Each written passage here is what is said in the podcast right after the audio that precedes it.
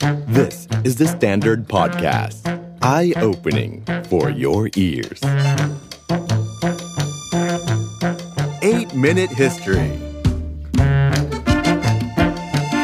ประวัติศาสตร์ 8 นาทีในวันนี้นะครับ เป็นประวัติศาสตร์ตามคำขอของใครหลาย ๆ คนเลยนะครับ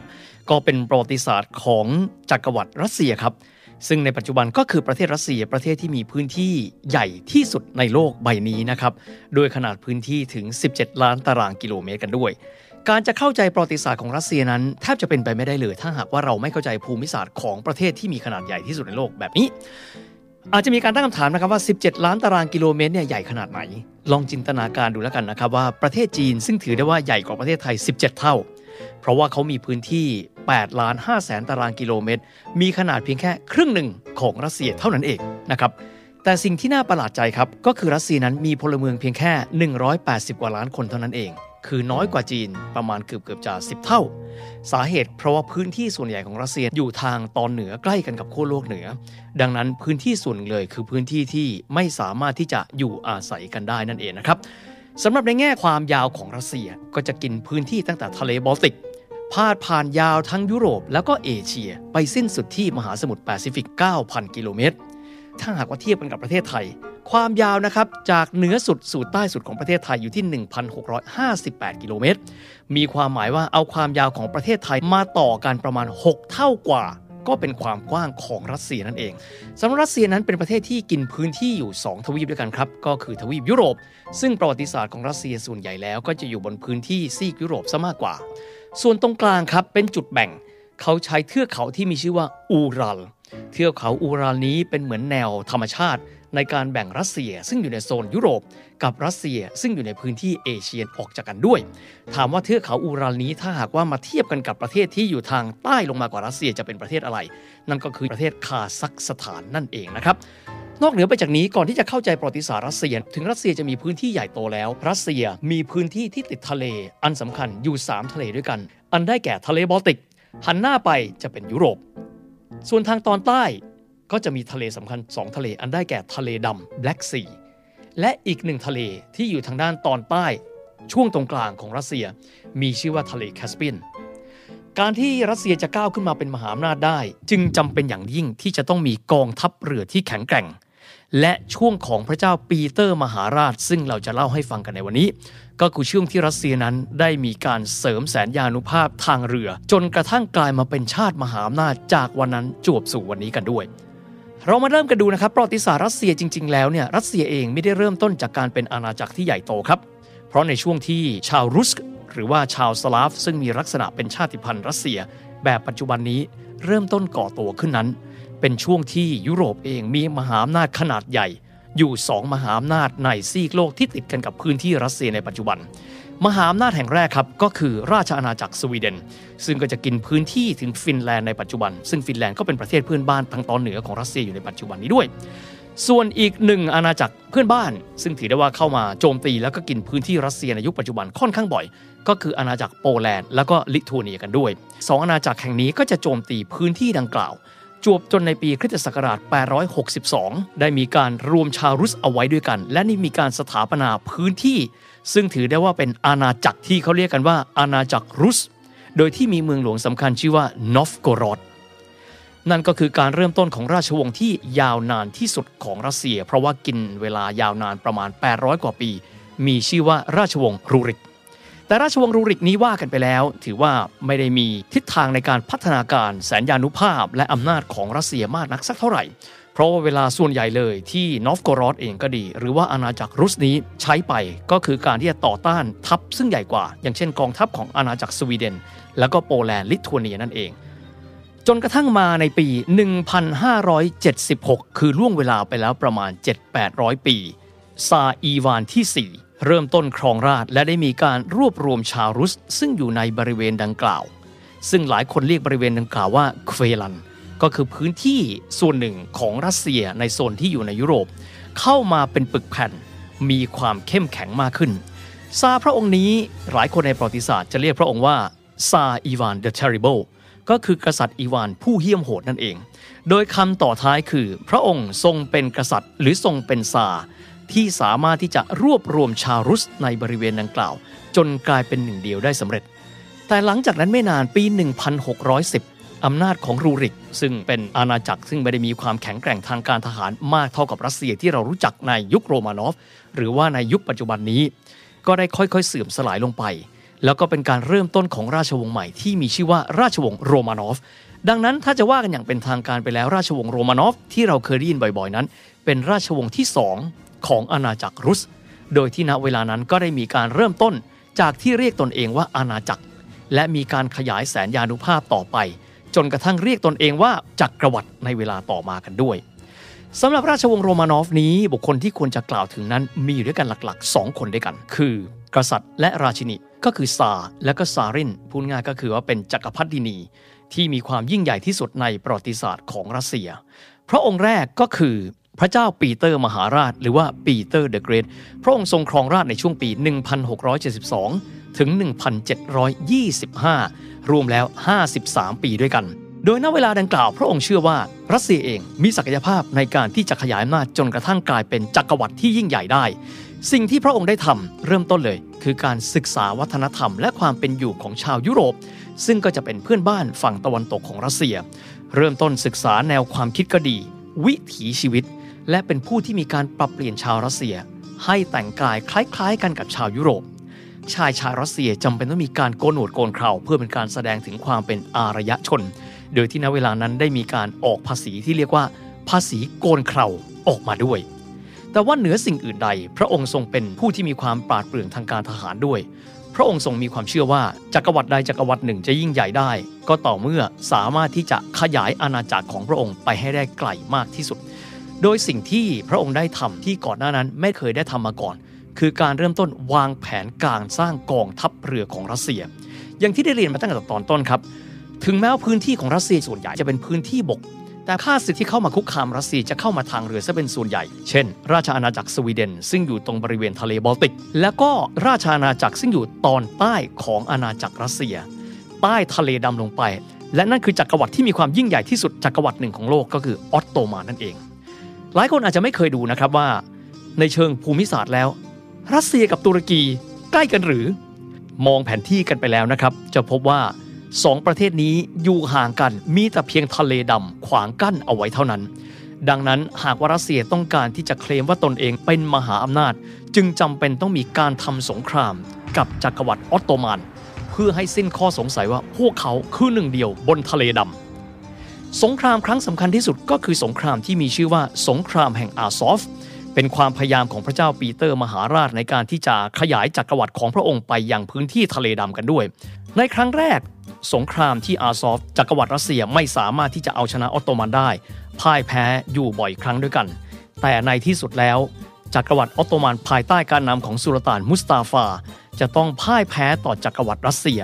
และในท้ายที่สุดทำให้รัสเซียปรากฏแผนที่ในฐานะที่เป็นมหาอำนาจแห่งหนึ่ง ในยุโรปเป็นครั้งแรกในประวัติศาสตร์ของรัสเซียกันด้วย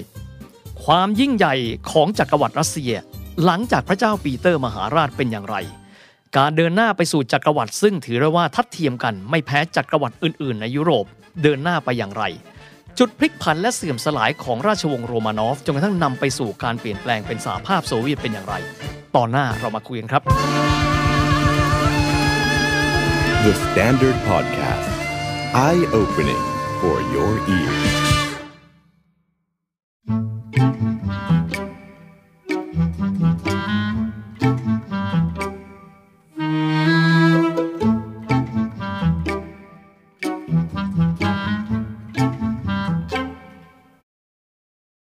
This is the Standard Podcast. Eye opening for your ears. Minute History ประวัติศาสตร์ 8 นาทีในวันนี้ยังคงอยู่ในประวัติศาสตร์ของจักรวรรดิรัสเซียกันอยู่นะครับ ความเดิมในตอนที่แล้ว คือชัยชนะของพระเจ้าปีเตอร์มหาราช เหนือจักรวรรดิออตโตมันของพระเจ้ามุสตาฟาที่ 2 ในปี 1697 นั่นเองนะครับ ซึ่งในช่วงนี้ก็ตรงกับราชวงศ์ปราสาททองของประเทศไทยเรานั่นเองนะครับ อย่างที่ได้เรียนครับว่าในยุคของพระเจ้าปีเตอร์มหาราชนั้น นอกเหนือไปจากเรื่องของแสนยานุภาพทางการทหารแล้ว ยังมีเรื่องของการพัฒนาอุตสาหกรรม อุตสาหกรรมหลักของรัสเซียนะเวลานั้นก็คืออุตสาหกรรมเหล็กกล้า ถือว่าเป็นครั้งแรกที่รัสเซียนั้นสามารถที่จะครอบครองตลาดเหล็ก ทั่วยุโรปได้สำเร็จเป็นครั้งแรก แล้วก็อุตสาหกรรมที่มีความเกี่ยวเนื่องกันก็คืออุตสาหกรรมในการต่อเรือแม้จะเป็นเรือพาณิชย์ก็ดี หรือว่าเรือรบก็ดี นอกเหนือไปจากนี้พระเจ้าปีเตอร์มหาราชทรงเป็นซาร์องค์แรกของรัสเซียที่เสด็จไปเยือนประเทศต่างๆ ในยุโรปอีกด้วย โดยหลักๆ เลยพระองค์ได้มีการเสด็จไปเยือน 2 ประเทศอันได้แก่เนเธอร์แลนด์และสหราชอาณาจักรเป็นการผูกไมตรี และเป็นการเชื่อมรัสเซีย ซึ่งครั้งหนึ่งเคยถือว่าอยู่ห่างไกลจากยุโรปเข้ามาใกล้กันอีกครั้งหนึ่งกันด้วย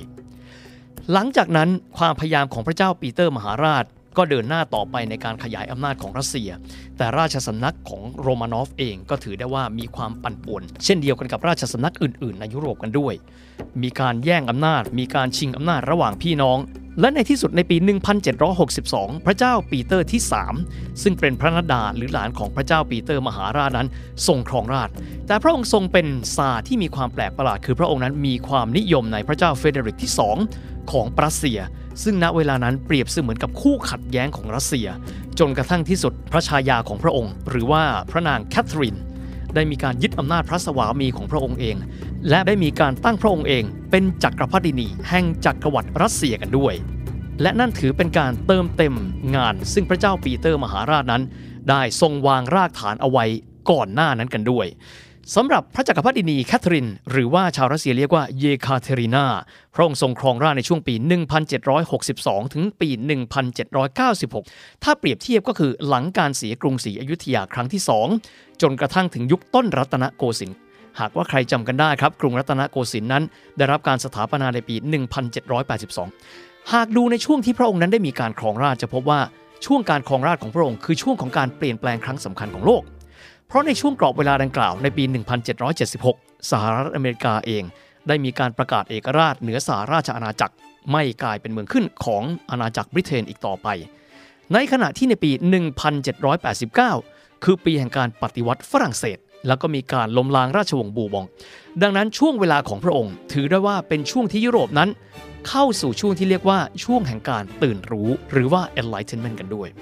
ระองค์เองด้วยการที่มีอุปนิสัยชอบความทันสมัย พระองค์ได้มีการศึกษาวัฒนธรรม รวมถึงสิ่งที่เรียกว่าการตื่นรู้แบบฝรั่งเศส หรือว่า French Enlightenment พระองค์นำเอาการศึกษานำเอาความทันสมัยนำเอาศิลปะ รูปแบบการปกครอง แบบที่มีความเสรีมากขึ้นนั้นนำมาสู่รัสเซีย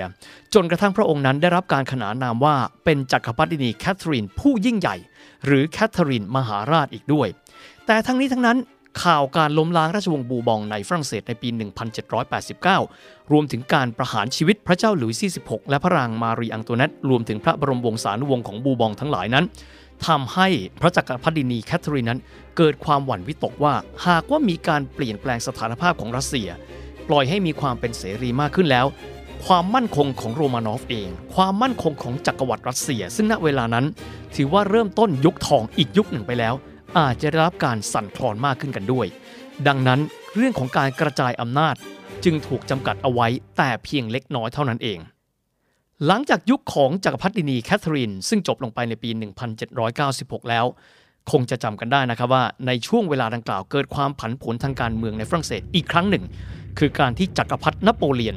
สามารถที่จะยึดอำนาจจากรัฐสภา หรือว่าลัสซอมเลนัส i น n ลของฝรั่งเศส และสถาปนาตนเองเป็นจักรพรรดินโปเลียน ได้มีการทำสงครามขยายอำนาจไปทางทิศตะวันออกของฝรั่งเศสไม่จะเป็นสงครามที่ไอเลาเยนาออสเตอร์ลิทซ์หนึ่งในเป้าหมายสำคัญของนโปเลียนคือการเข้าไปบุกยึดมอสโกกันด้วย ณ เวลานั้นจักรวรรดิฝรั่งเศสภายใต้การนำของนโปเลียนที่ 1 เดินทัพไปท้าทายจักรวรรดิรัสเซียภายใต้การปกครองของพระเจ้าอเล็กซานเดอร์ที่ 1 กันด้วย วิธีการในการสู้รบของจักรวรรดิรัสเซีย รัสเซียเองรู้ครับว่าไม่มีใครต้านทานความหนาวของจักรวรรดิรัสเซียกันได้ จึงเปิดทางให้จักรวรรดิฝรั่งเศสนั้น บุกเข้าไปเรื่อยเข้าไปสู่ตอนในของจักรวรรดิรัสเซีย ท้ายที่สุดแล้วทำให้กองทัพฝรั่งเศสนั้น เกิดการตายใจ เข้าไปที่รัสเซีย จนกระทั่งตกลงไปในหลุมพราง ซึ่งจอมพลมิคาอิลคูตูซอฟ แล้วก็ Count เฟดอร์ รอสตอปชิน ได้วางเอาไว้ คือการเปิดเมืองให้ฝรั่งเศสเข้าไปยังมอสโก และเผามอสโกทั้งเมือง และก็ทำให้ไฟคลอกกองทัพของฝรั่งเศส ที่สุดแล้วกองทัพของนโปเลียนจำเป็นต้องล่าถอยจากมอสโก และกลับไปสู่ฝรั่งเศส อันเป็นจุดพลิกผันตกต่ำของจักรพรรดินโปเลียนในช่วงเวลาดังกล่าวกันด้วย ดังนั้นช่วงเวลาของพระเจ้าอเล็กซานเดอร์ที่หนึ่งนั้น ถือว่าเป็นช่วงเวลาที่ทุกคนจะจดจำพระองค์ในฐานะของผู้ที่ปกป้องรัสเซียเอาไว้ได้ จากการขยายอำนาจของจักรวรรดิฝรั่งเศส หลังจากการสิ้นสุดของสงครามนโปเลียนในปี 1815 รัสเซียเองภายใต้การปกครองของราชวงศ์โรมานอฟ อยู่ท่ามกลางสองกระแส กระแสอนุรักษ์นิยม ซึ่งโรมานอฟเองก็มีความพยายามในการที่จะรักษาความมั่นคงของราชวงศ์และจักรวรรดิรัสเซียเอาไว้ ในขณะเดียวกันบุคคลในสังคมผู้นำทางความคิดหลายคน ก็เริ่มต้นมองแล้วว่ายุโรปเองนั้นมีความเจริญก้าวหน้าไปอย่างก้าวกระโดดด้วยไม่จะเป็นทางด้านศิลปะวิทยาการ รูปแบบการปกครอง ดังนั้นในช่วงเวลาหลังจากสงครามนโปเลียน จวบจนกระทั่งช่วงตอนท้ายของราชวงศ์โรมานอฟ คือการต่อสู้กันระหว่างแนวความคิดทันสมัย กับแนวความคิดอนุรักษ์นิยมกันด้วย ในช่วงปลายของราชวงศ์โรมานอฟนั้น ถือว่ามีความปั่นป่วนผันผวนพอสมควร แม้จะเป็นเรื่องของการเคลื่อนไหวทางการเมืองในรูปแบบต่างๆ พระจักรพรรดิอเล็กซานเดอร์ที่ 2 นั้นถูกลอบปลงพระชนม์จนกระทั่งสิ้นพระชนม์ไปสำหรับพระเจ้าอเล็กซานเดอร์ที่ 3 นั้น เป็นพระจักรพรรดิองค์รองสุดท้ายของจักรวรรดิโรมานอฟ พระองค์เป็นผู้ที่มีการต่อต้านการเคลื่อนไหวทางการเมืองในเชิงเสรีนิยมมาโดยตลอด และพระองค์นั้นสิ้นพระชนม์จากพระอาการประชวรที่ไต หลังจากนั้น พระราชโอรสของพระองค์ ซึ่งมีชื่อว่านิโคลายอเล็กซานโดรวิช โรมานอฟหรือที่เรารู้จักกันในนามของพระเจ้านิโคลัสที่ 2 ซึ่งเราจะเห็นภาพกันอยู่บ่อยๆนั้น ขึ้นครองราชในขณะที่พระองค์เองบอกว่า ตนเองยังไม่พร้อมที่จะรับพระราชภารกิจอันยิ่งใหญ่ในครั้งนี้ด้วย ต้องยอมรับว่าในช่วงของการครองราชของจักรพรรดินิโคลัสที่ 2 หรือว่าซาร์นิโคลัสที่ 2 นั้น เป็นช่วงที่ยุโรปเองนั้น มีความแข็งแกร่งเป็นอย่างสูงกันด้วย ดังนั้นสิ่งที่พระองค์เองจำเป็นต้องมีการสร้างความมั่นคงขึ้นมา คือเรื่องของการทำสงคราม เพื่อย้ำให้มั่นใจว่ารัสเซียจะกลับไปยิ่งใหญ่อีกครั้งหนึ่งด้วยแต่ที่สุดความท้าทายของรัชสมัยพระองค์ นอกเหนือไปจาก ภัยคุกคาม จากรัฐชาติต่างๆ ในยุโรปตะวันตกแล้ว อีกส่วนหนึ่งคือการก่อตัวขึ้นของมหาอำนาจแห่งเอเชีย และนั่นก็คือจักรวรรดิญี่ปุ่นในยุคสมัยเมจินั่นเอง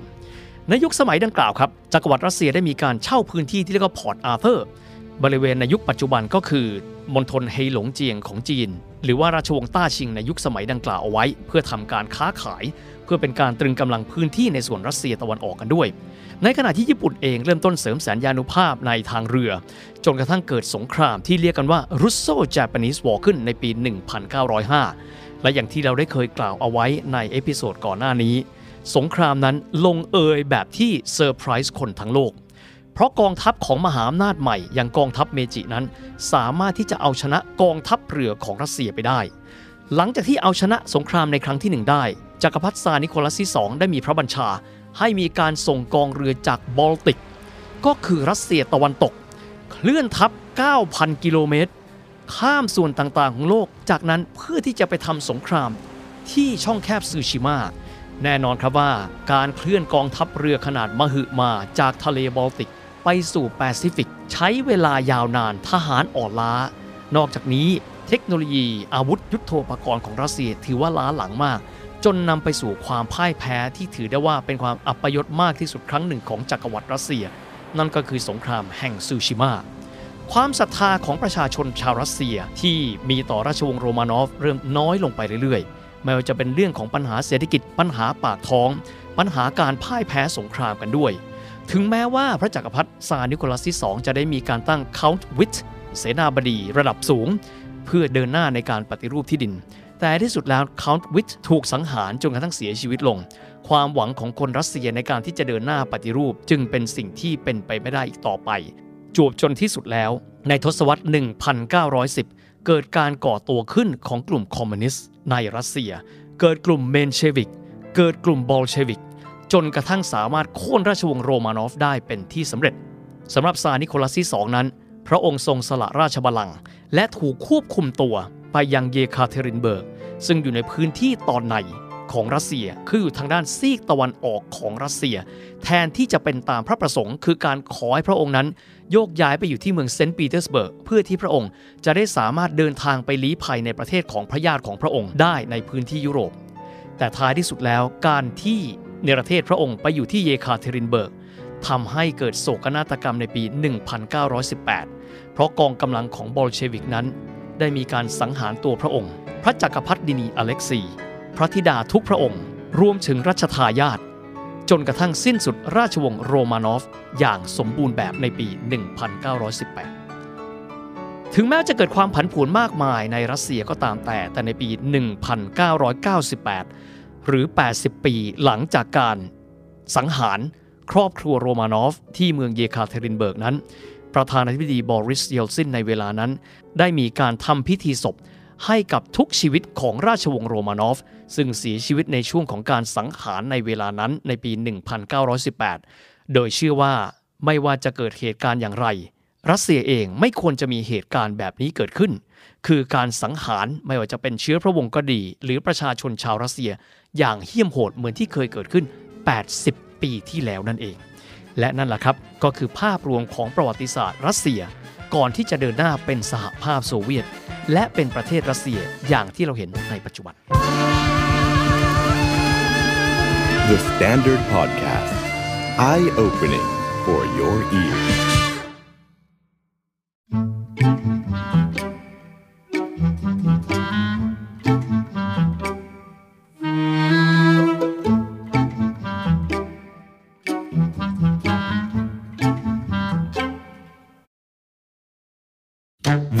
is the Standard Podcast Eye Opening for Your Ears 8 Minute History วันนี้เราจะมาคุยถึงบุคคลในประวัติศาสตร์นะครับ ซึ่งชีวประวัติของเธอผู้นี้ ผมต้องใช้คำว่าเธอก็แสดงว่าเป็นผู้หญิงนี่นะฮะ มีพระชนชีพที่ยาวนานมากนะครับ แล้วก็หนังไม่ว่าจะเป็นซีรีส์ทีวีก็ดี หรือว่าจะเป็นภาพยนตร์จอเงินก็ดีนะครับนำเอาชีวประวัติไปสร้างเนี่ยเป็น 10ขนก็ว่าได้นะครับ และด้วยความที่ว่าพระนางท่านนี้มีอายุพระชนชีพที่ยืนยาวนานถึง 70 กว่าพรรษา ดังนั้นในการสร้างหนังแต่ละช่วงแต่ละช่วงนะครับ ก็จะมีตั้งแต่ช่วงที่พระนางยังสาว พระนางตอนที่เป็นวัยกลางคนช่วงชิงอำนาจได้เป็นที่เรียบร้อยแล้วนะครับ จนกระทั่งถึงบั้นปลายของชีวิตนั่นเอง แม้กระทั่งหนังฮอลลีวูดก็เคยเอาส่วนหนึ่งของประวัติพระนางไปสร้างเช่นเดียวกันนะครับหลายคนก็บอกว่าถ้าเกิดเป็นลักษณะแบบนี้มีอยู่สองพระองค์ พระนางบูเช็คเทียนจักรพรรดินีของราชวงศ์ถัง อันนั้นไม่ใช่นะครับ ผมกำลังจะพูดถึงพระนางซูสีไทเฮาคนเคยได้ยินซูสีไทเฮาอืมพอจำได้ว่านะครับเป็นสนมเอกนะครับของจักรพรรดิเสียนฟง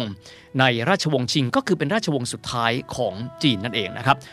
มาข้อแรกก่อนทำไมพระนางซูสีทเฮาถึงได้มีความสำคัญมากนะครับต้องบอกว่าพระนางเป็นผู้ที่กุมอำนาจในราชสำนักต้าชิง ในช่วงที่มีความท้าทายในประวัติศาสตร์ของจีนและประวัติศาสตร์โลกครับกล่าวคือช่วงที่จีนนั้น มีความถดถอยในตัวเอง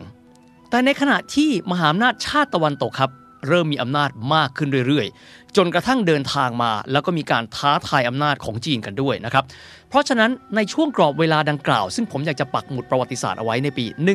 1840 คือช่วงที่มหาอำนาจชาติตะวันตกก็คือทางด้านของ British Empire นะครับเดินเรือเข้ามาและสามารถเอาชนะสงครามฝิ่นกันได้ อันนั้นเป็นครั้งแรกครับ ที่มหาอำนาจตะวันตกนั้นเข้ามาท้าทายจักรวรรดิจีน ความท้าทายในช่วงดังกล่าวครับ จีนเองภายใต้ราชวงศ์ต้าชิง เกิดความระสำระสายพอสมควร ราชสำนักจึงมีความสำคัญเป็นอย่างยิ่ง ว่าจะมีการปฏิรูปราชสำนักเองอย่างไร มีการปฏิรูปแผ่นดินจีนอย่างไรนะครับ และพระนางซูสีไทเฮาซึ่งใช้ ช่วงชีวิตของพระนาง 3-40 ปี ในการที่รวบอำนาจไว้กับพระองค์แล้วเนี่ยทำให้การปฏิรูปนั้นไม่สามารถทำได้อย่างรวดเร็ว จนท้ายที่สุดจีนนั้นอ่อนแอลงไปทีละน้อยทีละน้อยอะทีนี้เราลองมาดูนะครับว่าประวัติของพระนางนั้นเป็นยังไงผมขอเล่ากันแบบเข้าเป้ากันตรงๆเลยนะครับ แรกทีเดียวเลยนะครับ ก็คือพระนางซูสีเทาเป็นสนมเอก ผมแปลงง่ายๆเลยคือเป็นภรรยาน้อยคนที่หนึ่งผมเรียกแบบนี้แล้วกันนะครับตำแหน่ง กุ้ยเฟยของจักรพรรดิที่มีชื่อว่าเสียนฟง ถามว่าจักรพรรดิเสียนฟงคนนี้มีนัยสำคัญยังไงสำคัญครับ เพราะว่าเป็นโอรสซึ่งเป็นรัชทายาทของจักรพรรดิเต้ากวง เต้ากวงคือจักรพรรดิที่ทำให้จีนนั้นพ่ายแพ้สงครามฝิ่นต่ออังกฤษ ถือเป็นจุดพลิกผันของโลกนะครับหลังจากที่พระนางซูสีไทเฮาในสมัยที่เป็นกุ้ยเฟยอยู่ในวังครับ ก็เริ่มต้นรวบอำนาจขึ้นทีละน้อยสร้างอิทธิพล ไม่ใช่เป็นแค่ตัวเองเป็นนางสนม หลังจากที่จักรพรรดิเสียนฟงสวรรคตเป็นที่เรียบร้อยไปแล้วเนี่ย โอรสของพระนาง ได้รับการแต่งตั้งเป็นรัชทายาทชื่อว่าจักรพรรดิถงจื้อณเวลานั้นเธอมีตำแหน่งแบบนี้ครับตำแหน่งที่มีชื่อว่า regency ตำแหน่งก็คือผู้สำเร็จราชการแทน เพราะว่าโอรสของพระนางอายุแค่ 6 ขวบแค่นั้นเองนะครับช่วงนั้นพระนางเนี่ย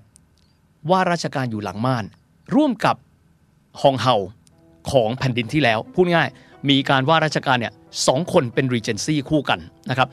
พระนางเริ่มต้นรวบอำนาจทีละน้อย แต่ว่าโอรสของพระนางครับครองราชย์ได้แค่ 11 ปีเท่านั้น ก็หมดจากอำนาจไปเพราะว่าสวรรคตด้วยการที่เป็นโรคติดต่อประเภทหนึ่ง จนกระทั่งที่สุดครับ พระนางเริ่มต้น consolidate อำนาจทีละน้อยทีละน้อย จนกระทั่งสามารถครองราชสำนักได้ ณ เวลานั้นเธอคิดแบบนี้ โอรสตายไปเป็นที่เรียบร้อยไปแล้ว การหาห้องเต้ใหม่ ก็ควรจะเป็นห้องเต้เด็ก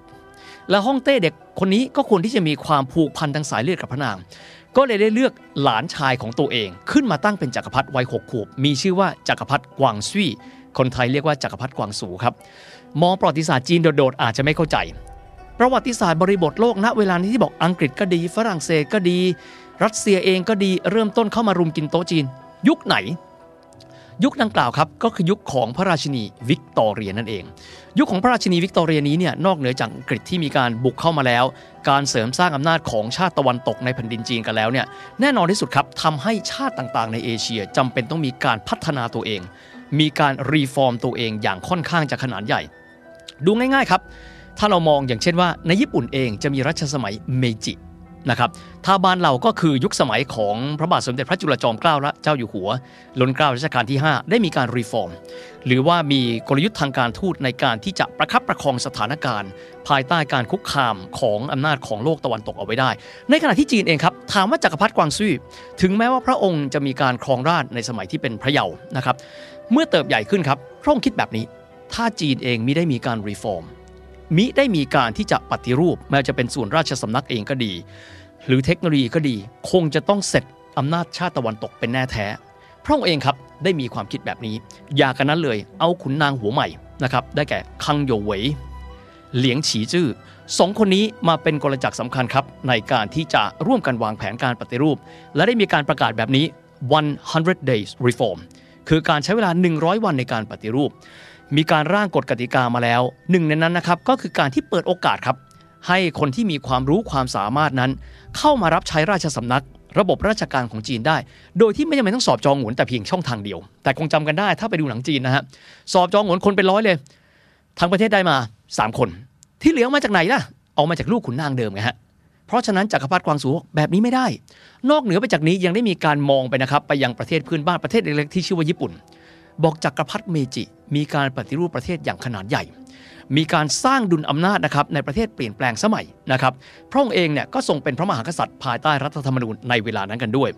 แต่ความรู้ถึงซูสีไทเฮาครับพระนางเองจึงได้มีการที่จะจับกลุ่มจักรพรรดิกวางสู้ ซึ่งก็เป็นหลานของตัวท่านเองนะครับจากนั้นนำเข้าไปเนี่ยควบคุมตัวเป็นเวลายาวนานกว่า 20 ปีนั่นเอง ดังนั้นทำให้กระบวนการในการปฏิรูปเพื่อที่จะ คานอำนาจกับตะวันตก ซึ่งณเวลานั้นเข้ามาสู่แผ่นดินจีนไปแล้วเนี่ยจำเป็นต้องริบหรี่ลงไปด้วย หลังจากนั้นจีนเองครับมีความอ่อนแอเป็นอย่างสูง พระนางเองเขาบอกว่าใจด้านหนึ่ง อยากที่จะมีการปฏิรูปจีนนะครับให้มีความทันสมัยมีอาวุธที่ดี แต่ต้องบอกว่าในช่วงเวลานั้นจีนอ่อนแอป้อแป้มากๆทีเดียว พระนางให้การสนับสนุนกับกับกบฏนักมวย ชื่อฟังแบบนี้ชื่อว่า boxer rebel มันคืออะไรกันแน่ ก็คือคนที่เก่งกังฟูนะฮะ ในการที่จะต่อต้านอำนาจชาติตะวันตก แต่ขณะเดียวกันพระนางเองก็จำเป็นต้องผูกสัมพันธ์กับชาติตะวันตก เพื่อให้สถานภาพตัวเองนั้นแข็งแกร่งไปด้วย ดังนั้นด้วยสมดุลที่อาจจะไม่ลงตัวสักเท่าไหร่ นักประวัติศาสตร์มองว่าพระนางคือต้นเหตุของการที่ทำให้จีนณเวลานั้นปลายราชวงศ์ชิง ไม่สามารถที่จะปฏิรูปตัวเอง จนสามารถที่จะคานอำนาจกับตะวันตกได้แม้แต่นิดเดียวหลังจากนั้นครับจักรพรรดิกวางซู่ซึ่งถูกควบคุมตัวเป็นเวลายาวนานกว่า 20 ปีนั้นก็สวรรคตไป เช่นเคยครับ เพื่อเป็นการกระชับอำนาจของพระองค์เอง จึงได้มีการตั้งนะครับ หลานห่างๆของตัวพระนางเองไว้สามขวบเท่านั้นเอง มีชื่อว่าผู่อี้ ก็ยังเป็นเยาวจักรพรรดิอายุค่อนข้างน้อยเช่นเคย ซึ่งในช่วงนั้นการเมืองจีนเองฟอนเฟะมากๆมหาอำนาจชาติตะวันตกขยายอำนาจภายในจีนเองเป็นอย่างสูง ท้ายที่สุดครับในปี 1911 ก็คือ 3 ปีหลังจากการสิ้นพระชนของพระนางซูสีไทเฮา จีนก็จบสิ้นระบอบสมบูรณาญาสิทธิราช ซึ่งสืบต่อกันมาเป็นพันปี จึงมีคำกล่าวนะครับของนักประวัติศาสตร์จีนผู้แบบนี้ครับว่า เจ้ออี้เฉา ราชวงศ์นี้ก็คือราชวงศ์จริงนั่นเองเชิ่งซิ่วซื่อไทโฮรุ่งเรืองก็เพราะไทเฮาเป็นอีกพระองค์นะฮะช่วยโล่จิ้วเสื้อไหนเกอร์ไทโฮร่วงโรยก็เพราะไทเฮาเช่นเดียวกัน ไทเฮาซึ่งเป็นจุดชนวนของการที่จีนไม่สามารถปฏิรูปได้ ก็คือพระนางซูสีไทเฮานั่นเอง The Standard Podcast. Eye opening for your ears.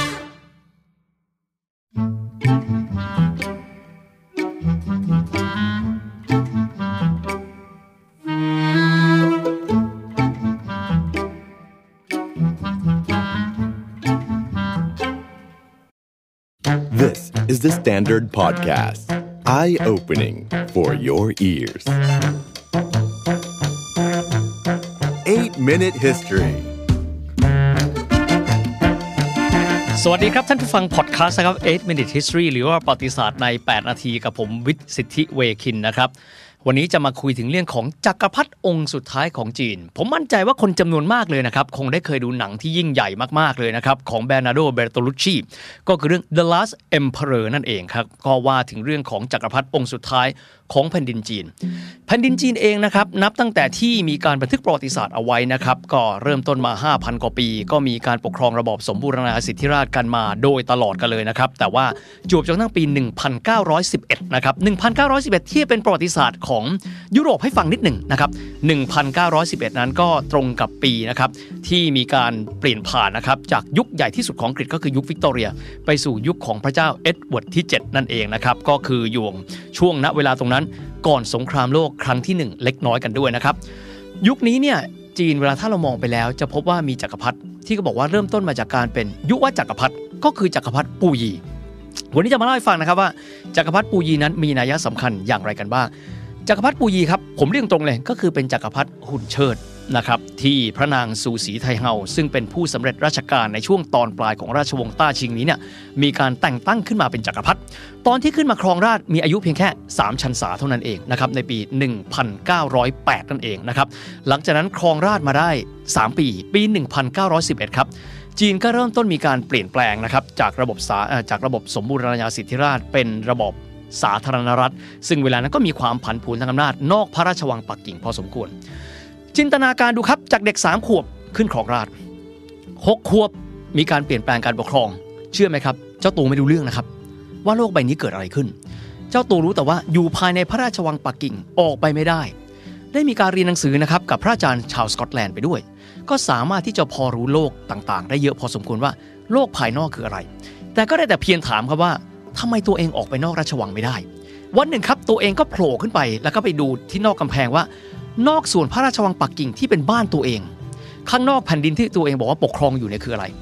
ปรากฏว่าเห็นชายคนหนึ่งนั่งอยู่บนรถฝรั่ง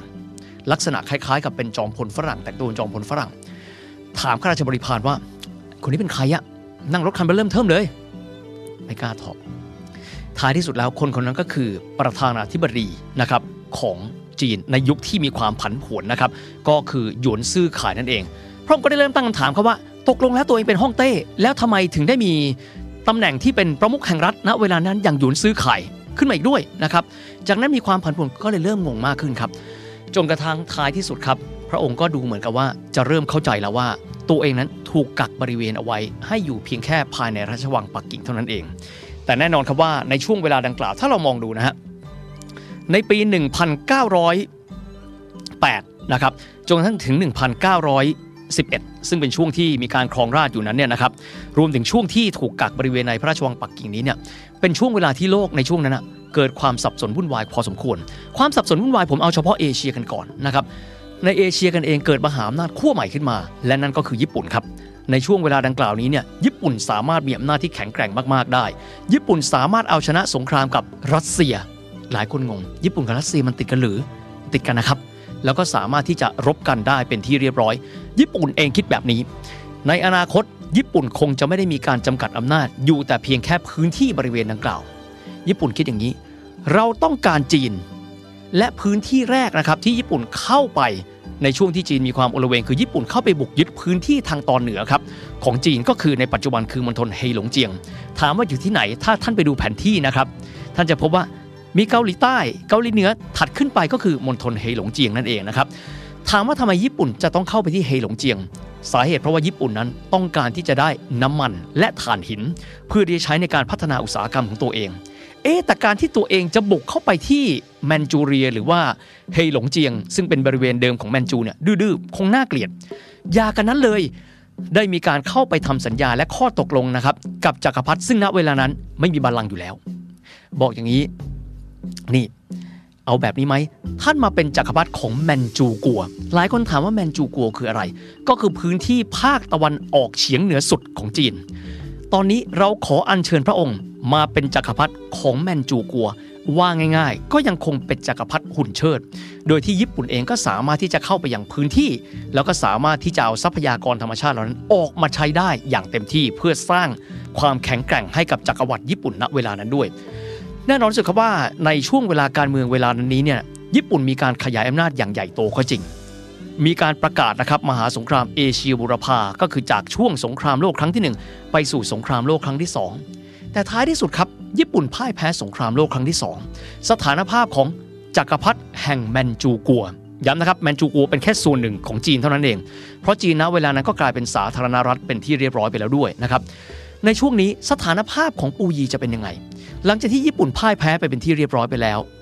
จีนเองเริ่มกลับมามีอำนาจฟื้นตัว ปลอดจากการครอบงำของญี่ปุ่น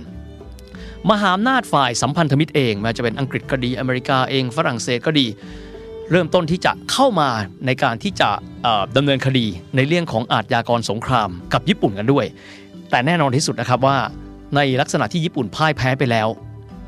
อดีตจักรพรรดิปูยีเอง ถูกนำตัวขึ้นไปขึ้นศาลในฐานะที่เป็นอาทยากรสงคราม ถือว่าเป็นผู้ที่สมรู้ร่วมคิดกับจักรวรรดิญี่ปุ่น เพราะว่าญี่ปุ่นได้มีการแต่งตั้งจักรพรรดิปูยี ขึ้นเป็นจักรพรรดิของแมนจูกัว ในช่วงนั้นถ้าหากว่าดูไปทางในประวัติศาสตร์กันแล้วเนี่ยชัดเจนเลยนะครับว่า คนจีนเองมีความรู้สึกว่า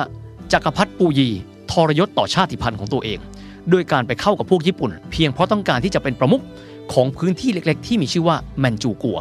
แต่ถ้าหากว่าเรามองกันจริงๆนะครับก็ต้องบอกว่า พระองค์เอง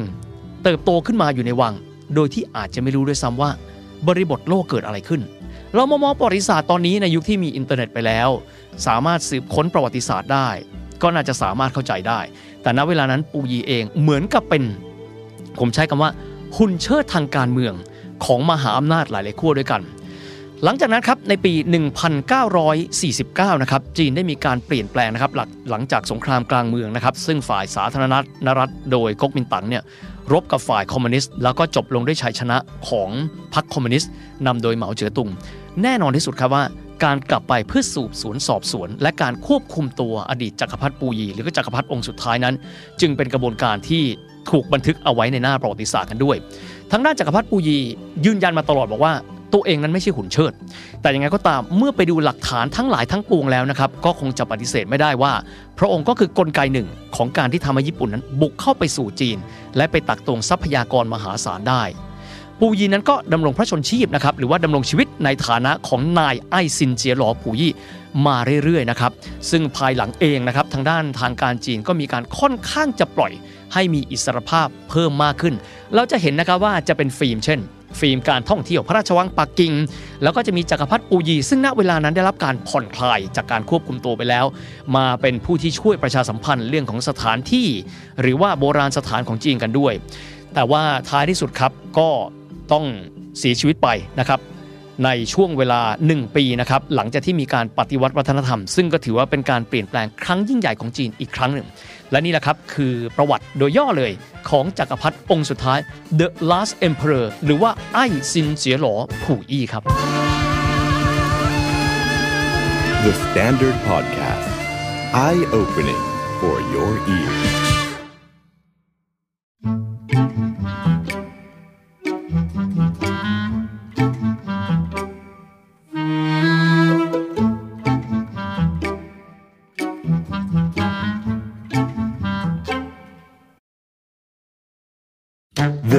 the Standard Podcast. Eye opening for your ears.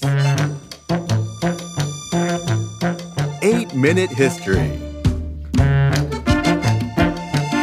8 Minute History วันนี้นะครับเราจะมาพูดถึงจักรวรรดิที่ยิ่งใหญ่ที่สุดในโลก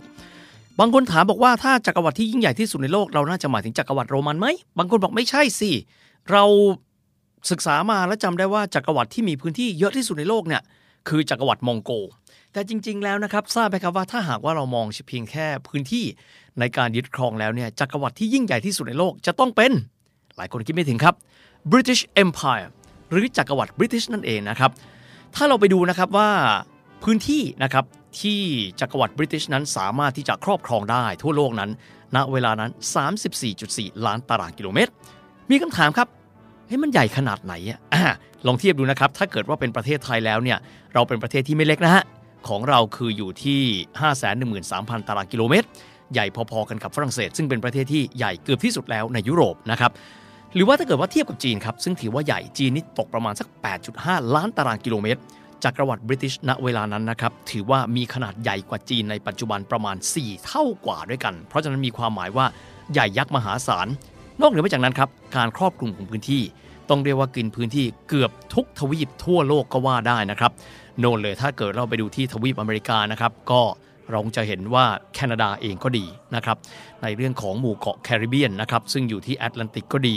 แอฟริกานี่ไม่ต้องพูดถึงเอเชียก็จะมี British Raj นะครับ เช่นอินเดีย พม่า มาเลเซีย สิงคโปร์แบบนี้เป็นต้น หรือแม้กระทั่งตะวันออกไกลนู่นนะครับลิบลับก็คือออสเตรเลีย แล้วก็นิวซีแลนด์นั่นเองนะครับคำถามเริ่มต้นครับ เอ๊ะคำว่าจักรวรรดิมันแตกต่างไปจากอาณาจักรประเทศยังไงคำว่าจักรวรรดิแล้วมีความหมายว่าประเทศใดประเทศหนึ่งครับมีการส่งกำลังทหารตัวเองนั้นไปยึดพื้นที่พูดง่ายคือไปบุกรุกประเทศอื่นๆ แล้วก็เอาพื้นที่เหล่านั้นมาเป็นของตัวเองนั่นเองนะฮะถ้าเกิดว่าเราดูตามหนังจะพบว่าคนอังกฤษครับ หรือว่าคนของ UK สหราชอาณาจักรก็จะเรียกว่า British Empire ตามสำเนียงเขานี่นะฮะ ยาวนานกันมาต่อเนื่องเลย จนกระทั่งสิ้นสุดสงครามโลกครั้งที่ 2 ถ้าเกิดเรามองคำว่า British Empire หรือว่าการที่อังกฤษนั้นได้มีการส่งกำลังทหารของตัวเองนี้เนี่ยเข้าไปยึดครองพื้นที่อื่นๆ ที่ไม่ใช่บ้านของตัวเองนั้น จริง ๆ เริ่มต้นมายาวนานแล้วนะครับ ที่เราคงจะมีความคุ้นเคยนะครับ ก็เช่นกรณีที่อังกฤษเองนั้นก็ส่งคนของตัวเอง รวมถึงระบบการปกครองตัวเองไปที่ British America พูดง่ายๆก็คือว่าถึงแม้ว่าชาวสเปนจะเป็นกลุ่มแรกๆนะครับที่ไปถึงสหรัฐอเมริกา แต่ที่สุดแล้วเนี่ยกลายเป็น จักรวรรดิบริติชหรือบริเตนเอ็มพายนี่แหละครับที่เข้าไปครอบครองพื้นที่ดังกล่าวก่อนนะครับก็ถือได้ว่าจุดเริ่มต้นของบริเตนเอ็มพายหลักๆเลยนะครับก็อยู่ในช่วงเวลาประมาณนั้น ก็คือประมาณสักศตวรรษที่ 18-19 แบบนี้เป็นต้นนะครับแต่ทั้งนี้ทั้งนั้นถ้าหาว่า จักรวรรดิบริติชเองที่มายิ่งใหญ่จริง ๆ นั้น เริ่มต้นกันเมื่อไหร่ ก็คือหลังจากสงครามนโปเลียน ก็มีความหมายว่าหลังจากที่ British Empire นั้น ได้สูญเสียสหรัฐอเมริกา หรือสูญเสีย British อเมริกานั้นไปแล้วนะครับ British อเมริกาถูกก่อตั้งขึ้นประกาศเป็นเอกราช แล้วก็ไม่ขึ้นกับอังกฤษนี้เนี่ยในปี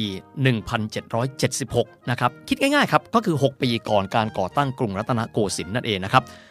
ณ เวลานั้นครับ อังกฤษเอง ซึ่งเริ่มต้นตระหนักแล้วว่าอิทธิพลตัวเองไม่ควรจะถูกจำกัด เอาไว้เฉพาะแค่เกาะอังกฤษ หรือว่าพื้นที่ที่ตัวเองพอมีอยู่ จึงได้เริ่มต้นคิดว่าเอาแบบนี้ละกัน ตัวเองมีความสามารถอย่างสูงนะครับในเรื่องของการเดินเรือ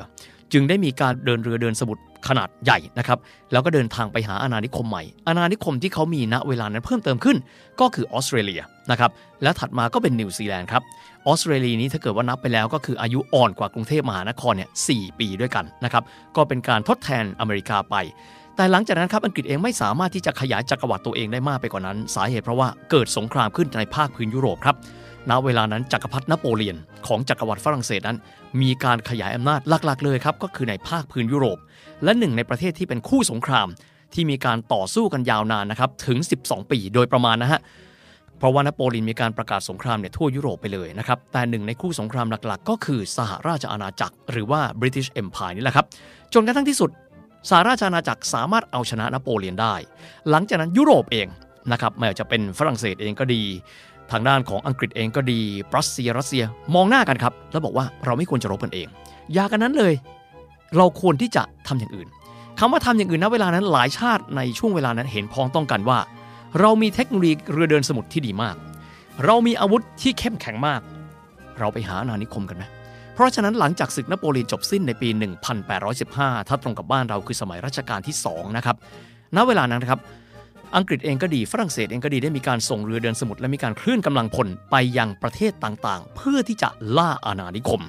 และยุคนั้นนั่นแหละครับก็คือการเริ่มต้นขึ้นนะครับของสิ่งที่เขาเรียกว่า imperial century ก็คือศตวรรษแห่งการเป็นจักรวรรดินะครับทางด้านของอังกฤษเองครับ ก็สามารถที่จะเดินนะครับเดินเรือ ถามว่าทำไมถึงได้สามารถที่จะยิ่งใหญ่กว่าโรมัน แล้วก็มองโกลได้ตอบง่ายเลยครับ เพราะเทคโนโลยีของศตวรรษนั้นทำให้มีเรือเรือเดินสมุทรขนาดยักษ์ที่สามารถที่จะเดินเรือได้ด้วยความรวดเร็ว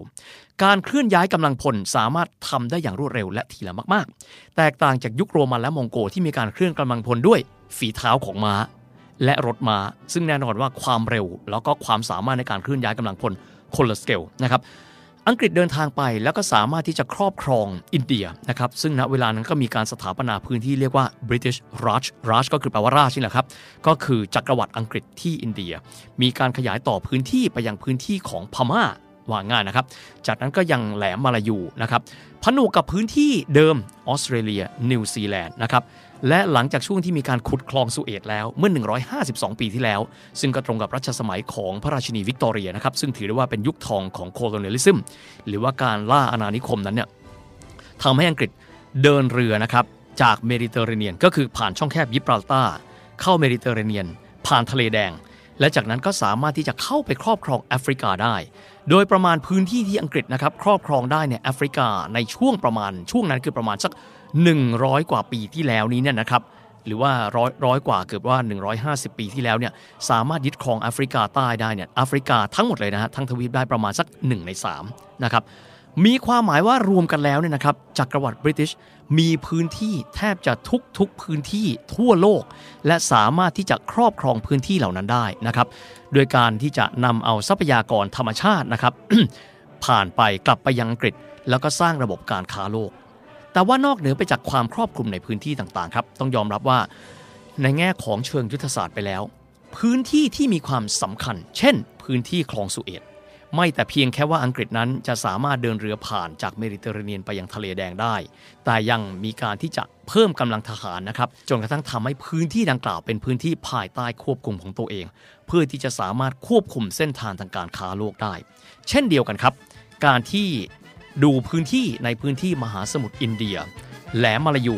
สิ่งเหล่านี้สามารถทำให้อังกฤษสามารถควบคุมเส้นทางการค้าของโลกได้ The Standard Podcast. Eye opening for your ears.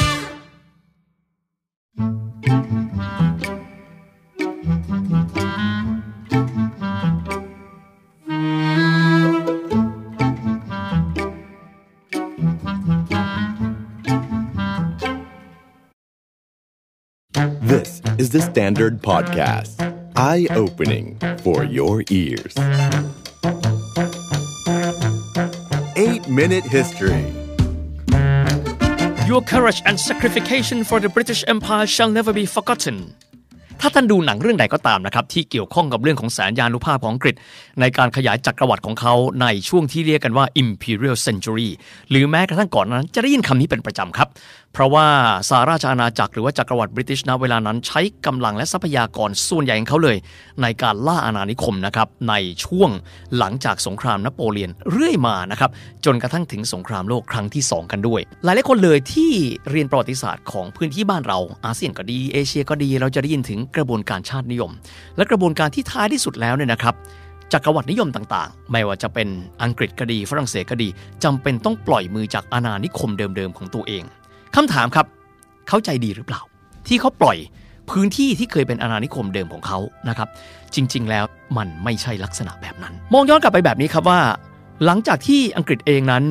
ประสบความสำเร็จในการที่จะไปยึดพื้นที่ในหลากหลายพื้นที่ทั่วโลกจนกระทั่งได้พื้นที่ของจักรวรรดิมาประมาณ 30 กว่าล้านตารางกิโลเมตร ชาติอื่นเองมีได้นิ่งเฉยนะครับ เช่นกรณีของสหรัฐอเมริกาครับ หลังจากที่ได้มีการประกาศเอกราชจากทางจักรวรรดิบริติชไปแล้วเนี่ย พวกเขาอาจจะเจอปัญหาคลุกคลักในช่วงของสงครามกลางเมืองกันบ้างนะครับสงครามกลางเมืองก็อยู่ในช่วงของรัชกาลที่ 5 บ้านเรา ถ้าเกิดว่าจะนับให้ตรงกันนะครับในขณะเดียวกันครับ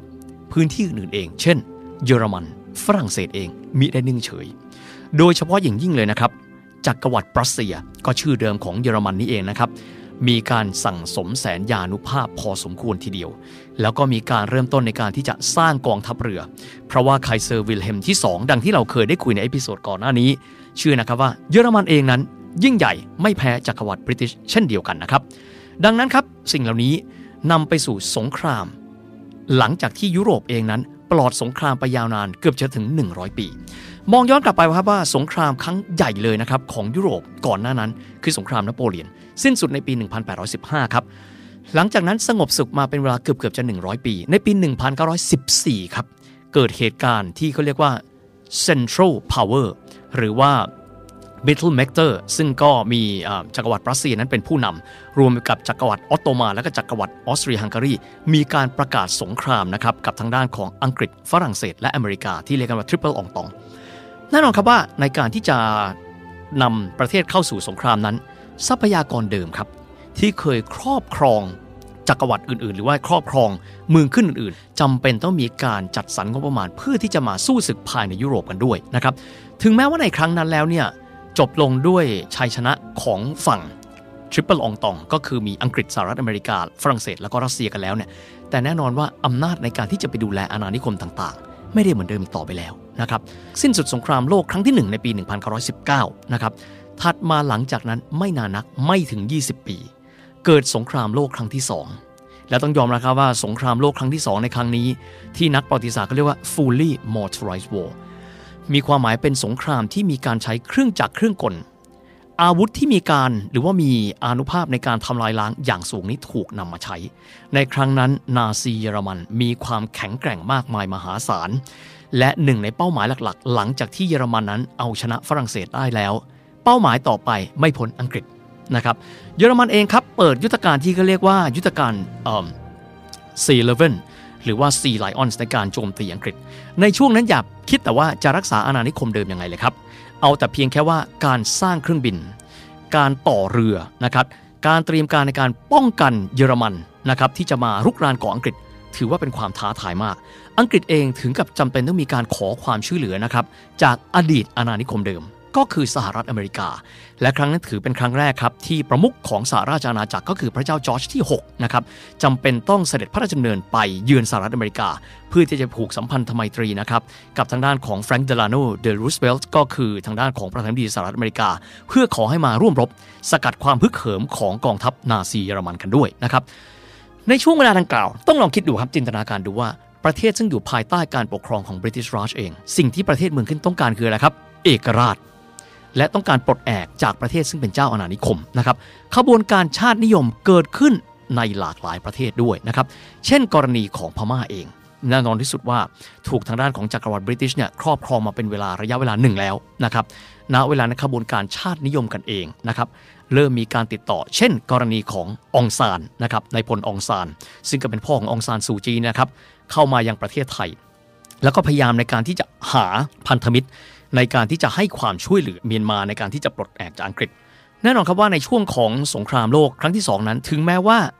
ฝ่ายสัมพันธมิตร อังกฤษก็ดี ฝรั่งเศสก็ดีสหรัฐอเมริการัสเซียถือว่าเป็นผู้ชนะสงคราม แต่ต้องยอมรับครับว่าในเรื่องของความสูญเสียที่เกิดขึ้น แม้จะเป็นการเสียทรัพยากร บุคคล ยุทธโธปกรณ์งบประมาณต่างๆ ถือได้ว่าเทียบกันไม่ได้เลยนะครับ กับในช่วงสงครามโลกครั้งที่ 1 เพราะว่าสูญเสียไปเยอะมากมาย ประกอบกับเรื่องของกระบวนการในการที่จะเดินหน้าเรียกร้องเอกราชของประเทศต่างๆทำให้ทางด้านของอังกฤษเองครับ ไม่สามารถที่จะรักษาเอาไว้ ซึ่งอาณานิคมต่างๆ ได้ จึงจำเป็นต้องค่อยๆ ปลดปล่อยอาณานิคมทีละส่วนทีละส่วน ถึงแม้ว่าจักรวรรดิบริติชเองไม่สามารถที่จะรักษาพื้นที่เดิมเอาไว้ได้ทั้งหมด แต่ว่ามีกลไกเพิ่มเติมอีกหนึ่งกลไกครับ คือการก่อตั้งสิ่งที่เรียกกันว่า Commonwealth หรือว่าเครือจักรภพ ก็คือประเทศซึ่งเคยอยู่ภายใต้จักรวรรดิบริติชเดิมนะครับ ถึงแม้ว่าหลายฝ่ายอาจจะมีการปลดแอกแล้วก็มีการประกาศเอกราชตัวเอง เช่น กรณีของ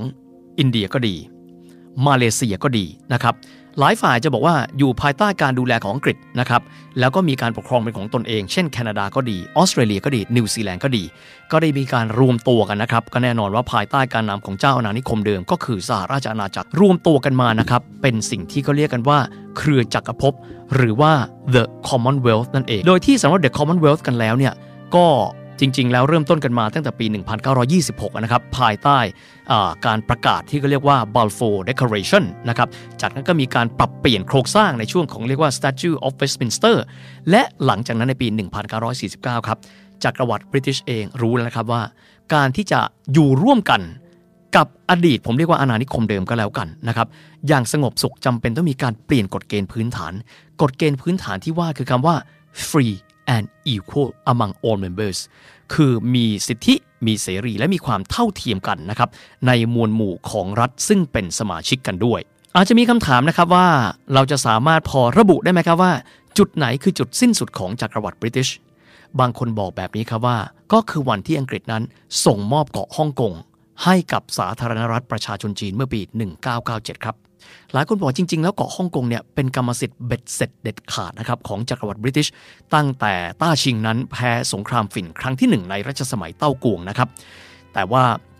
ต้องยอมรับว่าลำพังแต่ตัวเกาะโดดๆเองเนี่ยไม่สามารถที่จะอยู่ตามลำพังได้ทำให้อังกฤษจำเป็นต้องมีการเช่าพื้นที่นะครับที่เขาเรียกกันว่า new territory นะครับหรือว่าซินซื่อเจียในการที่จะเป็นพื้นที่บนบกนะครับในการเชื่อมต่อกับฮ่องกงซึ่งสัญญามีอยู่ 99 ปี แต่ในช่วงที่คืนพื้นที่ 99 ปีนั้น มีข้อตกลงกันกับจีนว่า ถ้าหมดสัญญาแล้วก็จะคืนพร้อมกันไม่ว่าจะเป็นทางด้านของ New Territory ซึ่งเป็นพื้นที่เกาลูนเอาเรียกง่ายๆนะครับ กับพื้นที่ที่เป็นตัวเกาะฮ่องกง ที่สุดมีการบรรลุข้อตกลงว่าจีนเองนั้นจะมิได้มีการต่อสัญญาอีก 99 ปีต่อไป ตามที่รัฐบาลของแทชเชอร์ ได้มีการร้องขอเอาไว้ก่อนหน้านั้น ดังนั้นก็เลยจำเป็นต้องมีการคืนเกาะฮ่องกงให้กับอังกฤษ และจำ moment นั้นได้ในปี 1997 นะครับ ที่คริสแพตเทนซึ่งถือได้ว่าเป็นผู้ว่าการเกาะฮ่องกงคนสุดท้ายของจักรวรรดิบริติชในฮ่องกงนั้น ค่อยๆที่จะล่องเรือออกจากเกาะฮ่องกง ณ จุดนั้นบางคนก็เรียกว่า ถือเป็นจุดจบอย่างสิ้นสุดของจักรวรรดิบริติชบนโลกใบนี้ครับ The Standard Podcast. Eye opening for your ears.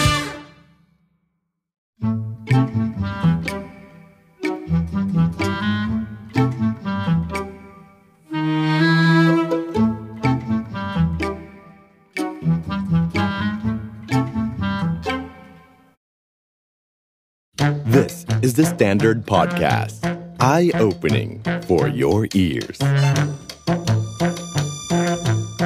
8 Minute History สวัสดีครับท่านผู้ฟังครับ ยินดีต้อนรับเข้าสู่ประวัติศาสตร์ 8 นาทีในวันนี้นะครับ ได้ยินเสียงเรียกร้องจากแฟนรายการมาหลายครั้งแล้วบอกว่า อยากจะรู้เรื่องของการปฏิรูปเมจินั่นเองนะครับวันนี้จะมาคุยกันเรื่องนี้แหละครับสำคัญมากๆเลยคำว่าปฏิรูปมีความหมายว่ามีจุดเริ่มต้น จุดเริ่มต้นนั้นมีการเปลี่ยนแปลงหรือมีการปฏิรูปไปอย่างไร จนกระทั่งทำให้ญี่ปุ่น ซึ่งครั้งหนึ่งถือได้ว่าเป็นประเทศที่มีระดับของความปิดสังคมนั้นค่อนข้างสูง และการปฏิรูปนั้นนำไปสู่การที่ญี่ปุ่นเป็นมหาอำนาจได้อย่างไร สิ่งที่แยกจากกันไม่ได้ครับ คือคำว่าการปฏิรูปเมจิ กับคำว่าจักรวรรดิญี่ปุ่น เรามาเริ่มต้นก่อนนะครับว่าจุดเริ่มต้นนี้ ผมเชื่อว่าคนหลายคนคงจะเคยได้ยินคนชื่อนี้ครับก็คือโตกุกาวะอิเอยาสึครับเพราะถือว่าเป็น วีรบุรุษของชาวญี่ปุ่น ในฐานะที่เป็นคน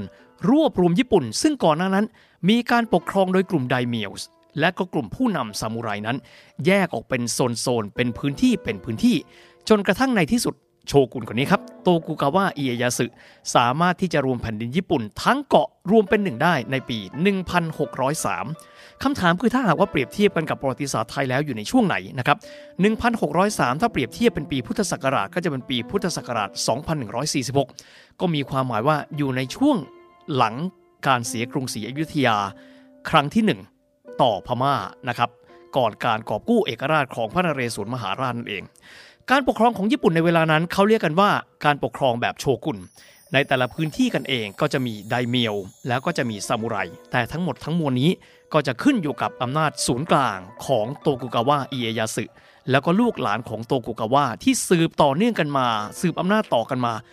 265 ปี ในช่วงปลายของยุคโชกุนนั้น ก็คงจะเหมือนกับประวัติศาสตร์โลกโดยทั่วไป ก็คือฝรั่งชาวตะวันตกไม่ว่าจะเป็นชาวยุโรปก็ดี ชาวอเมริกันก็ดี เริ่มต้นที่จะหาพื้นที่ทางการค้าใหม่ๆทั่วโลก แล้วก็ได้มีการล่องเรือมาอยังเอเชีย ในช่วงเวลาดังกล่าวครับ ญี่ปุ่นเบื้องต้นเอง ถือเป็นสังคมปิด และจะเลือกที่จะทำการค้ากับเฉพาะชาวฮอลันดาแต่เพียงอย่างเดียว เพราะชาวฮอลันดานั้นมีจุดยืนที่ชัดเจนคือ ไม่ได้มีการเข้ามาก้าวไก่ทางการเมือง ไม่ได้มีความพยายามในการที่จะยึดดินแดน แต่ขณะเดียวกันครับกระแสมหาอำนาจในโลกตะวันตกนั้นก็เกิดขึ้นมาหลากหลายชาติ รวมถึงสหรัฐอเมริกาเอง ล่องเรือมาจากมหาสมุทรแปซิฟิก และพยายามที่จะกดดันญี่ปุ่นนั้นให้มีการเปิดประเทศกันด้วย ท่ามกลางภาวะดังกล่าว ภายใต้โชกุนคนสุดท้าย ของโตกุกาวะก็คือโยชิโนบุ เริ่มต้นได้มีความตระหนักแล้วว่า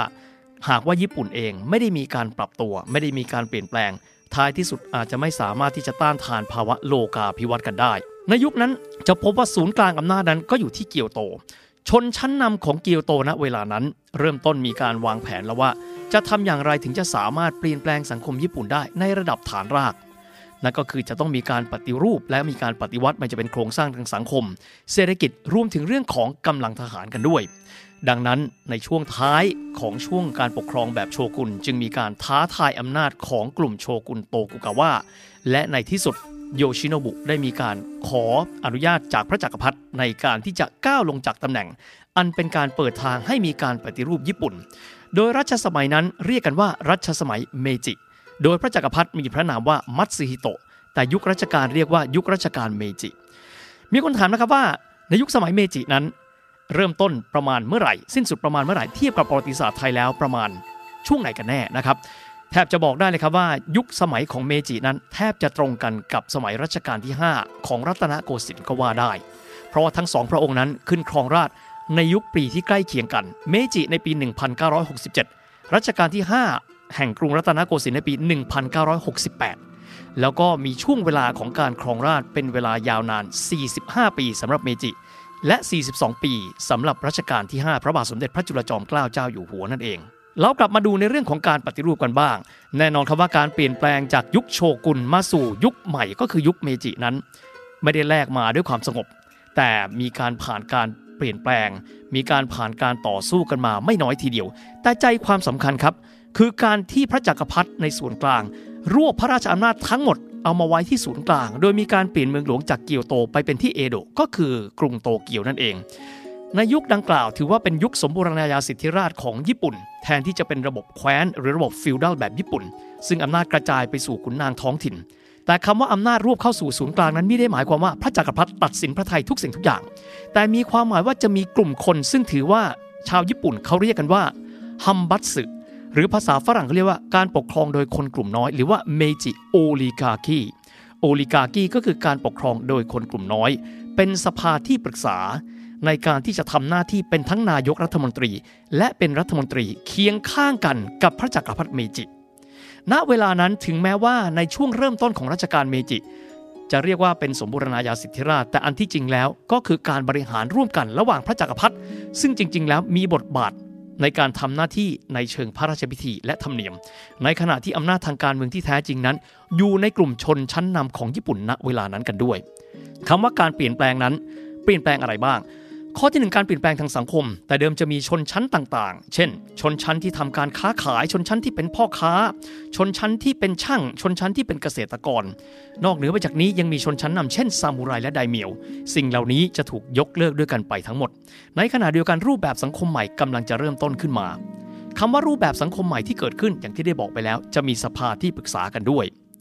ซึ่งณเวลานั้น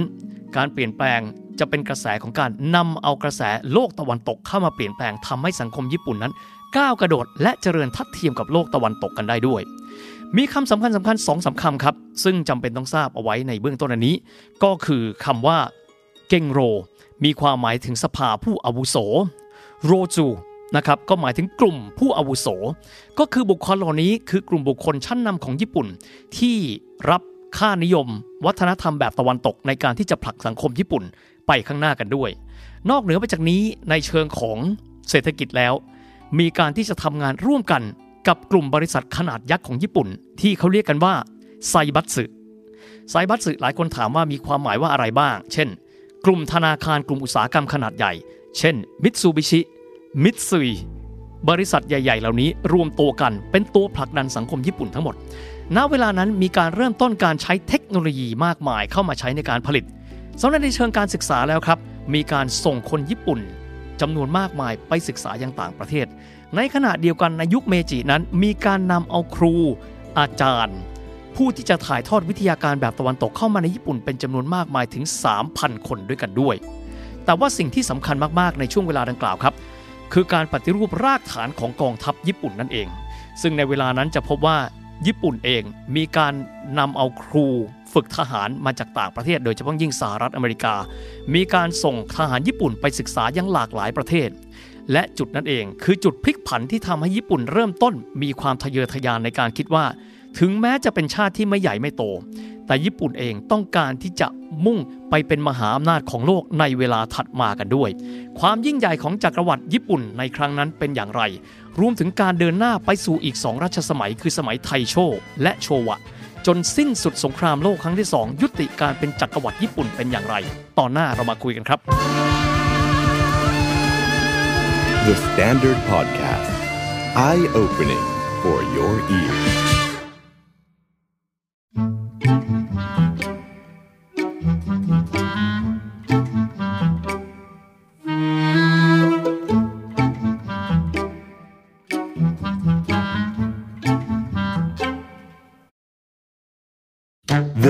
Is the Standard Podcast. Eye opening for your ears.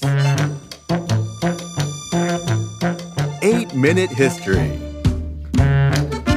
ประวัติศาสตร์ 8 นาทีในวันนี้นะครับยังอยู่กันที่การปฏิรูปเมจิ แล้วก็จักรวรรดิญี่ปุ่นกันด้วยนะครับคราวที่แล้วจบกันไปที่ว่าหนึ่งสงครามที่ทำให้ญี่ปุ่นนั้นปรากฏบนแผนที่โลกในฐานะที่เป็นมหาอำนาจก็คือการชนะสงคราม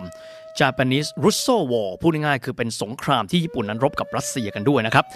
หลายคนมีการตั้งคำถามนะครับสองประเทศนี้มีพรมแดนติดกันหรือ ถูกต้องครับสองประเทศนี้มีพื้นที่ติดกันก็คือทางภาคตะวันออกของรัสเซีย ก็คือบริเวณที่วลาดิวอสต็อก แล้วก็ไซบีเรียนะครับ ซึ่งณเวลานั้นรัสเซียเองต้องการที่จะขยายอำนาจมาสู่พื้นที่ที่มีกระแสน้ำอุ่น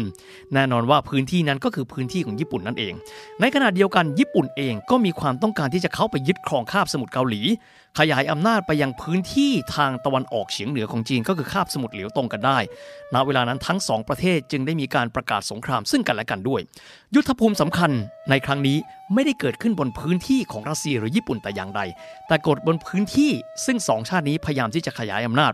โดยรัสเซียเองได้มีการเช่าพื้นที่หนึ่งพื้นที่มาจากราชวงศ์ชิง พื้นที่นั้นมีชื่อว่าพอร์ตอาร์เธอร์ ชื่อเป็นภาษาฝรั่งนะครับ ทั้งที่เป็นพื้นที่ของต้าชิง เพราะว่ารัสเซียนั้นเข้าไปเช่าพื้นที่เอาไว้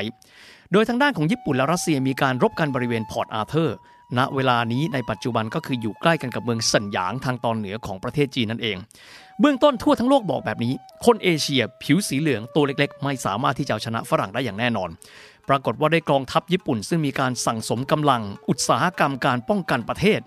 มาเป็นเวลายาวนาน ทำให้ในครั้งนั้นทั่วโลกไม่เคยคิดเลยว่าจะได้เห็นภาพที่คนผิวเหลืองตัวเล็กๆ สามารถเอาชนะกองทัพเรือของรัสเซียได้อย่างเบ็ดเสร็จเด็ดขาดกันด้วย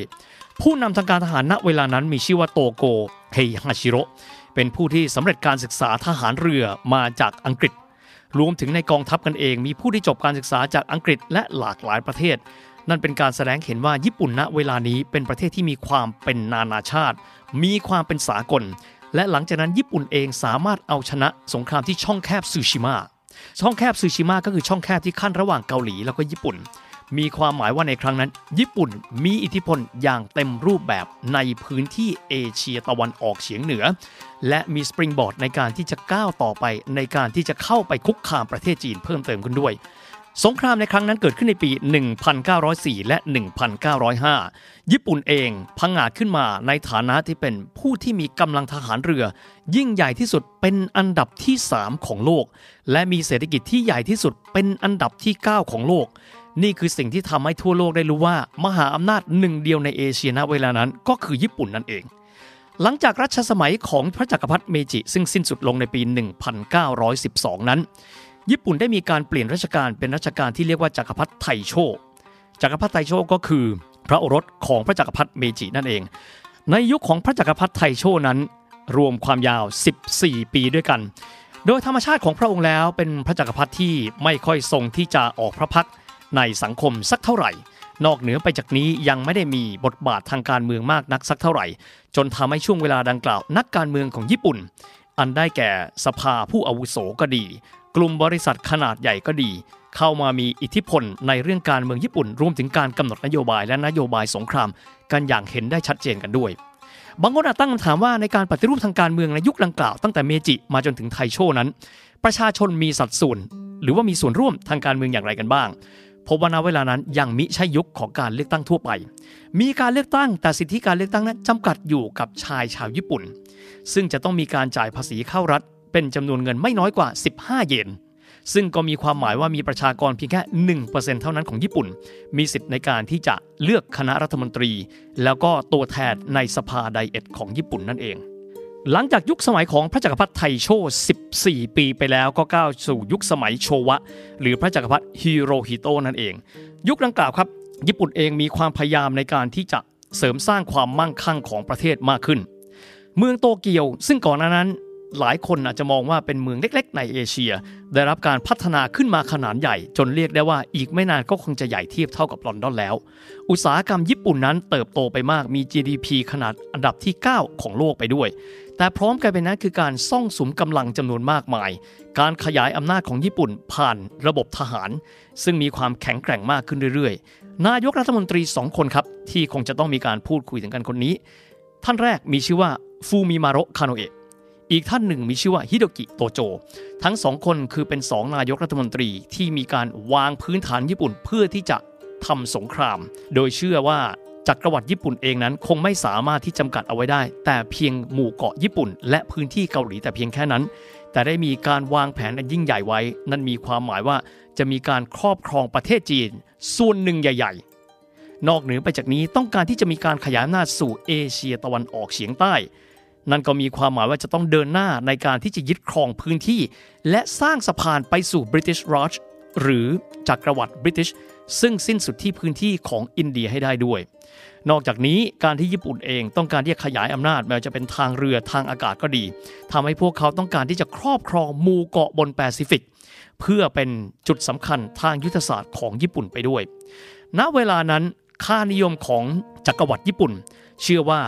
ศักดิ์ศรีสูงสุดของลูกผู้ชาย คือการที่จะมีชีวิตเพื่อการออกไปรบขยายอาณาจักรของญี่ปุ่น ในขณะเดียวกันความภาคภูมิใจสูงสุดของผู้หญิง คือการมีลูกชายจำนวนมาก และป้อนเข้าไปสู่กองทัพญี่ปุ่นนั่นเอง ซึ่งญี่ปุ่นเองได้มีการตัดสินใจในการที่จะทำสงครามจีนญี่ปุ่นเป็นครั้งที่สอง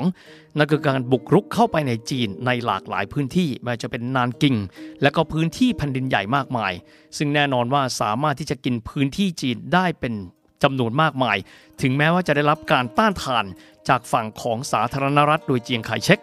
แล้วก็จากฝั่งของคอมมิวนิสต์โดยเหมาเจ๋อตุงก็ตามแต่ แต่ด้วยเทคโนโลยีอาวุธที่ดีกว่า ด้วยวินัยของกองทัพญี่ปุ่นที่สูงกว่าทำให้ญี่ปุ่นนั้นสามารถขยายอำนาจในจีนได้ ไม่น้อยทีเดียวสำหรับภูมิภาคเอเชียตอนออกเฉียงใต้ ญี่ปุ่นเองมีการบุกเข้าไปยังเวียดนาม ข้ามผ่านมายังกัมพูชา และเข้ามายังประเทศไทย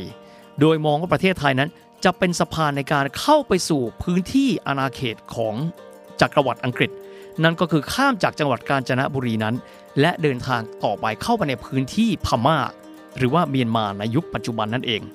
แต่ท้ายที่สุดครับจากการที่ญี่ปุ่นเองมีความทะเยอทะยานสูงมาก และมีการเปิดศึกกับสหรัฐอเมริกา ซึ่งณเวลานั้นถือเป็นประเทศที่แทบไม่ได้รับผลกระทบจากสงครามโลกครั้งที่ 2 โดยการ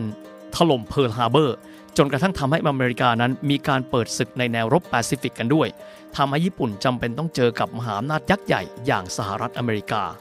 จนกระทั่งในที่สุด ญี่ปุ่นไม่สามารถที่จะต้านทานความยิ่งใหญ่ของสหรัฐอเมริกาในวันนั้น ซึ่งก่อนหน้านั้นพวกเขาชนะสงครามในภาคพื้นยุโรปแล้ว และหันกลับมาเต็มที่ 100%กับสมรภูมิแปซิฟิก โดยที่สหรัฐอเมริกาได้มีการที่จะทิ้งระเบิด 2 ลูกก็คือ Little Boy และก็ Fat Man ไปยังพื้นที่ฮิโรชิมาและนางาซากิกันด้วย ประเด็นคำถามที่เกิดขึ้นครับทำไมต้องระเบิดที่ฮิโรชิมาทำไมไม่ไประเบิดที่อื่น เพราะณเวลานั้นกำลังสำคัญมากๆ ของญี่ปุ่น นอกเหนือไปจากกำลังทหาร คือกำลังอุตสาหกรรมฮิโรชิมานอกเหนือจากจะเป็นพื้นที่ที่เป็นฐานทัพแห่งที่ 2 ของกองทัพญี่ปุ่นในภาคใต้แล้ว ยังเป็นพื้นที่ที่มีอุตสาหกรรมเหล็กที่มีขนาดใหญ่ที่สุดแห่งหนึ่งในประเทศ เพื่อที่จะเป็นการป้อนให้กับอุตสาหกรรมในการต่อเรือรบ อุตสาหกรรมในการต่อเครื่องบิน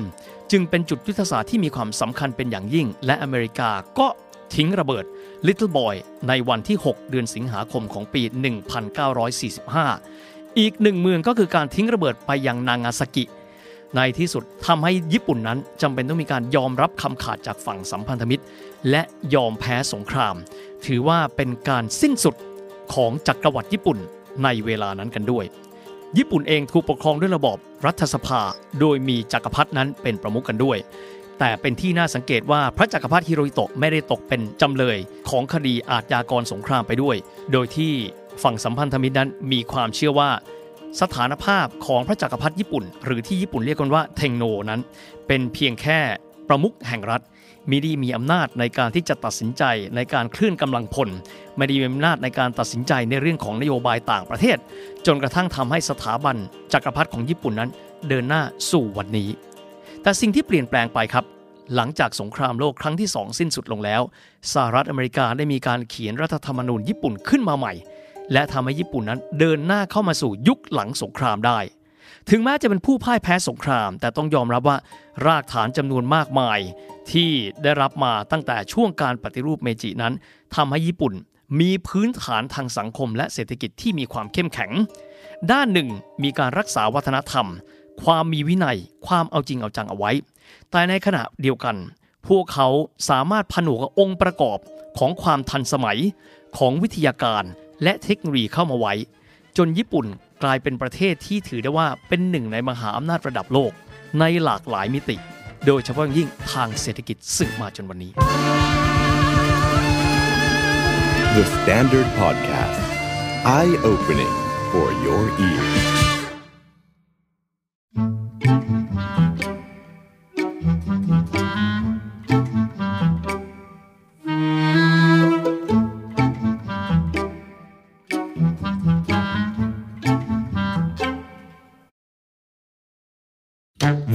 is the Standard Podcast Eye Opening for Your Ears 8 Minute History สวัสดีครับ ท่านผู้ฟังทุกท่าน แล้วก็แฟนของรายการประวัติศาสตร์ 8 นาที 8 minute history นะครับ วันนี้ยินดีต้อนรับเข้าสู่ 8 minute plus ครับ เพราะเราจะเล่าถึงเรื่องของประวัติศาสตร์ของจักรวรรดิออตโตมันกันแบบยาวกว่าปกติสักเล็กน้อยเกิน 8 นาทีไปสักหน่อยหนึ่งนะครับ วันนี้จะมาคุยถึงเรื่องของประวัติศาสตร์ของจักรวรรดิที่ยิ่งใหญ่ที่สุดแห่งหนึ่งของโลกใบนี้จักรวรรดิออตโตมันครับ ผมเชื่อนะครับ คนจำนวนมากได้ยินว่าออตโตมันนั้นมีบทบาทอย่างมากเลยในเรื่องของพัฒนาการประวัติศาสตร์มาในช่วงต่างๆ และจากนั้นออตโตมันเองก็เหมือนกับเสื่อมอำนาจลงไปหลังสงครามโลกครั้งที่หนึ่งนะครับหลายคนได้ยินอีกคำหนึ่งยังเตอร์ครับ แต่อยากรู้ว่าทำไมทุกครั้งที่เราพูดถึงกลุ่มคนที่เป็นคนรุ่นใหม่ แล้วนำไปสู่การเปลี่ยนแปลงในสังคมจะเรียกกันว่าอยังเติร์กนะครับ วันนี้ครับจะมาคลี่คลายคำถามเหล่านี้กันด้วยนะครับ แต่ก่อนอื่นเลยการจะเข้าใจประวัติศาสตร์อันยิ่งใหญ่ของออตโตมัน ซึ่งถือได้ว่าครอบครองพื้นที่บริเวณเมดิเตอร์เรเนียนตะวันตกเฉียงใต้มาเป็นเวลาประมาณ 600 กว่าปี ต้องอธิบายให้ฟังก่อนนะครับว่า ตุรกีและอาณาจักรออตโตมันนั้นอยู่ส่วนไหนของโลกครับ ต้องยอมรับว่าหลายๆคนเองอาจจะไม่ได้มีความคุ้นชินกันสักเท่าไหร่เลยกับพื้นที่ของออตโตมันแห่งนี้นะครับจริง ๆ แล้วพื้นที่ของจักรวรรดิออตโตมันถือได้ว่าไม่ใหญ่มากครับ ประมาณ 2.2 ล้านตารางกิโลเมตร เท่านั้นเองนะครับก็ประมาณสัก 5 เท่าของประเทศไทยเท่านั้น แต่ความยิ่งใหญ่ของเขาครับเพราะเพราะอยู่บนพื้นที่ที่แวดล้อมไปด้วยทะเลที่มีความสำคัญหลายทะเลด้วยกัน ไม่ว่าจะเป็นทะเลเมดิเตอร์เรเนียน ทะเลดำทางตอนเหนือของประเทศเขา ทะเลแดงซึ่งอยู่ตอนใต้ ยังมีทะเลมามาราทะเลอีเจียนกันด้วย คนฟังทะเลอีเจียนคุ้นๆ เคยได้ยินที่ไหนมาจากหนังเรื่องทรอยนั่นเองนะครับ พื้นที่แต่เดิมของจักรวรรดิออตโตมันนะครับก็คือพื้นที่ซึ่งชาวโรมันเรียกกันว่าเป็นคาบสมุทรอานาโตเลียครับเราลองดูพื้นที่ตามไปด้วยนะครับ อาณาจักรอานาโตเลียแต่เดิมแล้วเนี่ยยังไม่มีคนอาศัยอยู่เป็นหลักเป็นแหล่งครับ จนกระทั่งศตวรรษที่ 13 นะครับ ชาวเติร์ก จริง ๆ ต้องบอกว่าชาวเติร์กเองก็มีหลากหลายเผ่าพันธุ์นะครับ ชาวเติร์กกลุ่มที่เรียกตัวเองว่าเซลชุกเติร์กนะครับ มีการหลบหนีการรุกรานของชาวมองโกลมาจากพื้นที่ประเทศเติร์กเมนิสถาน ณ เวลานี้นักประวัติศาสตร์เองก็ยังไม่ได้ลงตัวกันนะครับว่า จริง ๆ แล้วถิ่นฐานเดิมทีเดียวของชาวเติร์กโดยเฉพาะเซลชุกเติร์กนั้นมาจากไหน หลายคนมีความเชื่อครับว่าจริง ๆ แล้วพื้นที่แต่เดิมของเขาอยู่ในมณฑลซินเจียง และชาวซินเจียงในปัจจุบันนี้ก็คือคนที่มีชาติพันธุ์เดียวกันกับชาวเติร์ก แต่มาทราบก่อนที่พวกเขาจะมีการสถาปนาจักรวรรดิออตโตมันนะครับในยุคที่พวกเขานั้นหนีภัยสงครามมาจากการรุกรานของชาวมองโกลกันด้วย โดยบุคคลที่เป็นคนสำคัญในการเริ่มต้น ก่อร่างสร้างอาณาจักรออตโตมันมีชื่อว่าแอร์โตกรุลนะครับชายคนนี้ได้พยายามที่จะนำกองทัพเติร์กนั้นมาปักหลักที่พื้นที่อานาโตเลียแห่งนี้ด้วย จากนั้นได้มีการรวบรวมชาวเติร์กหลายเผ่าพันธุ์นั้นขึ้นมาเป็นอาณาจักรขึ้นมา โดยบุตรชายของเขานะครับเป็นผู้ที่ก่อตั้งราชวงศ์อุสมานิยะ หรือว่าราชวงศ์ออตโตมันนั่นเอง มีชื่อว่ากษัตริย์ออสมานที่หนึ่งนะครับ หลังจากที่ได้มีการสถาปนาจักรวรรดิแล้ว นักประวัติศาสตร์มีความเห็นตรงกันอย่างนะครับว่า การขยายอำนาจของชาวเติร์กนั้นเกิดมาจากการที่ประเทศรอบข้าง ชาติพันธุ์ซึ่งอยู่รอบข้างพื้นที่บริเวณดังกล่าวไม่ว่าจะเป็นกรีซก็ดี หรือชาวสลาฟ ซึ่งอาศัยอยู่ที่บริเวณคาบสมุทรบอลข่านก็ดี รวมถึงบางพื้นที่นะครับของคาบสมุทรอาระเบีย และแอฟริกาเหนือบริเวณชายฝั่งเมดิเตอร์เรเนียนตอนใต้นั้นเนี่ยไม่ได้มีความแข็งแกร่งอะไร ทำให้ชาติที่มีความแข็งแกร่งทางการทหารนั้น สามารถที่จะยึดครองพื้นที่กันได้ ความสัมพันธ์ของจักรวรรดิออตโตมัน คือการที่พื้นที่ของอาณาจักรออตโตมันนั้น อยู่คาบเกี่ยวระหว่างทวีปทั้งหมด 3 ทวีปด้วยกันครับ ดังนั้นหลายคนใช้คำว่ามันคือชุมทางแห่งอารยธรรม ชุมทางแห่งวัฒนธรรมครับ ทางด้านของซีกตะวันตกของอาณาจักรออตโตมันนั้น อยู่ติดกันกับยุโรปครับ ถ้าหากว่าใครดูแผนที่ของตุรกีในยุคปัจจุบันจะเห็นนะครับว่า ตุรกีเป็นประเทศที่มีพื้นที่คาบเกี่ยวอยู่ 2 ทวีปด้วยกัน ในปัจจุบันตุรกีเองนะครับมีพื้นที่ทั้งหมด 78 จังหวัด 75 จังหวัดนั้นอยู่ในพื้นที่เอเชีย ในขณะที่อีก 3 จังหวัดรวมถึงนครหลวงคืออิสตันบูลหรือคอนสแตนติโนเปิลเดิมนั้น อยู่ในพื้นที่ของยุโรปกันด้วย โดยมีช่องแคบเล็กๆ ที่เรียกว่าบอสฟอรัสตัดผ่านกันด้วยนะครับนอกเหนือไปจากนี้ทางตอนใต้เองนะครับยังติดกับพื้นที่ของทางตอนเหนือของแอฟริกา ดังนั้นจึงถือว่าเป็นพื้นที่ที่มีการไปมาหาสู่กันระหว่างคนหลากหลายอารยธรรมกันด้วยนะครับ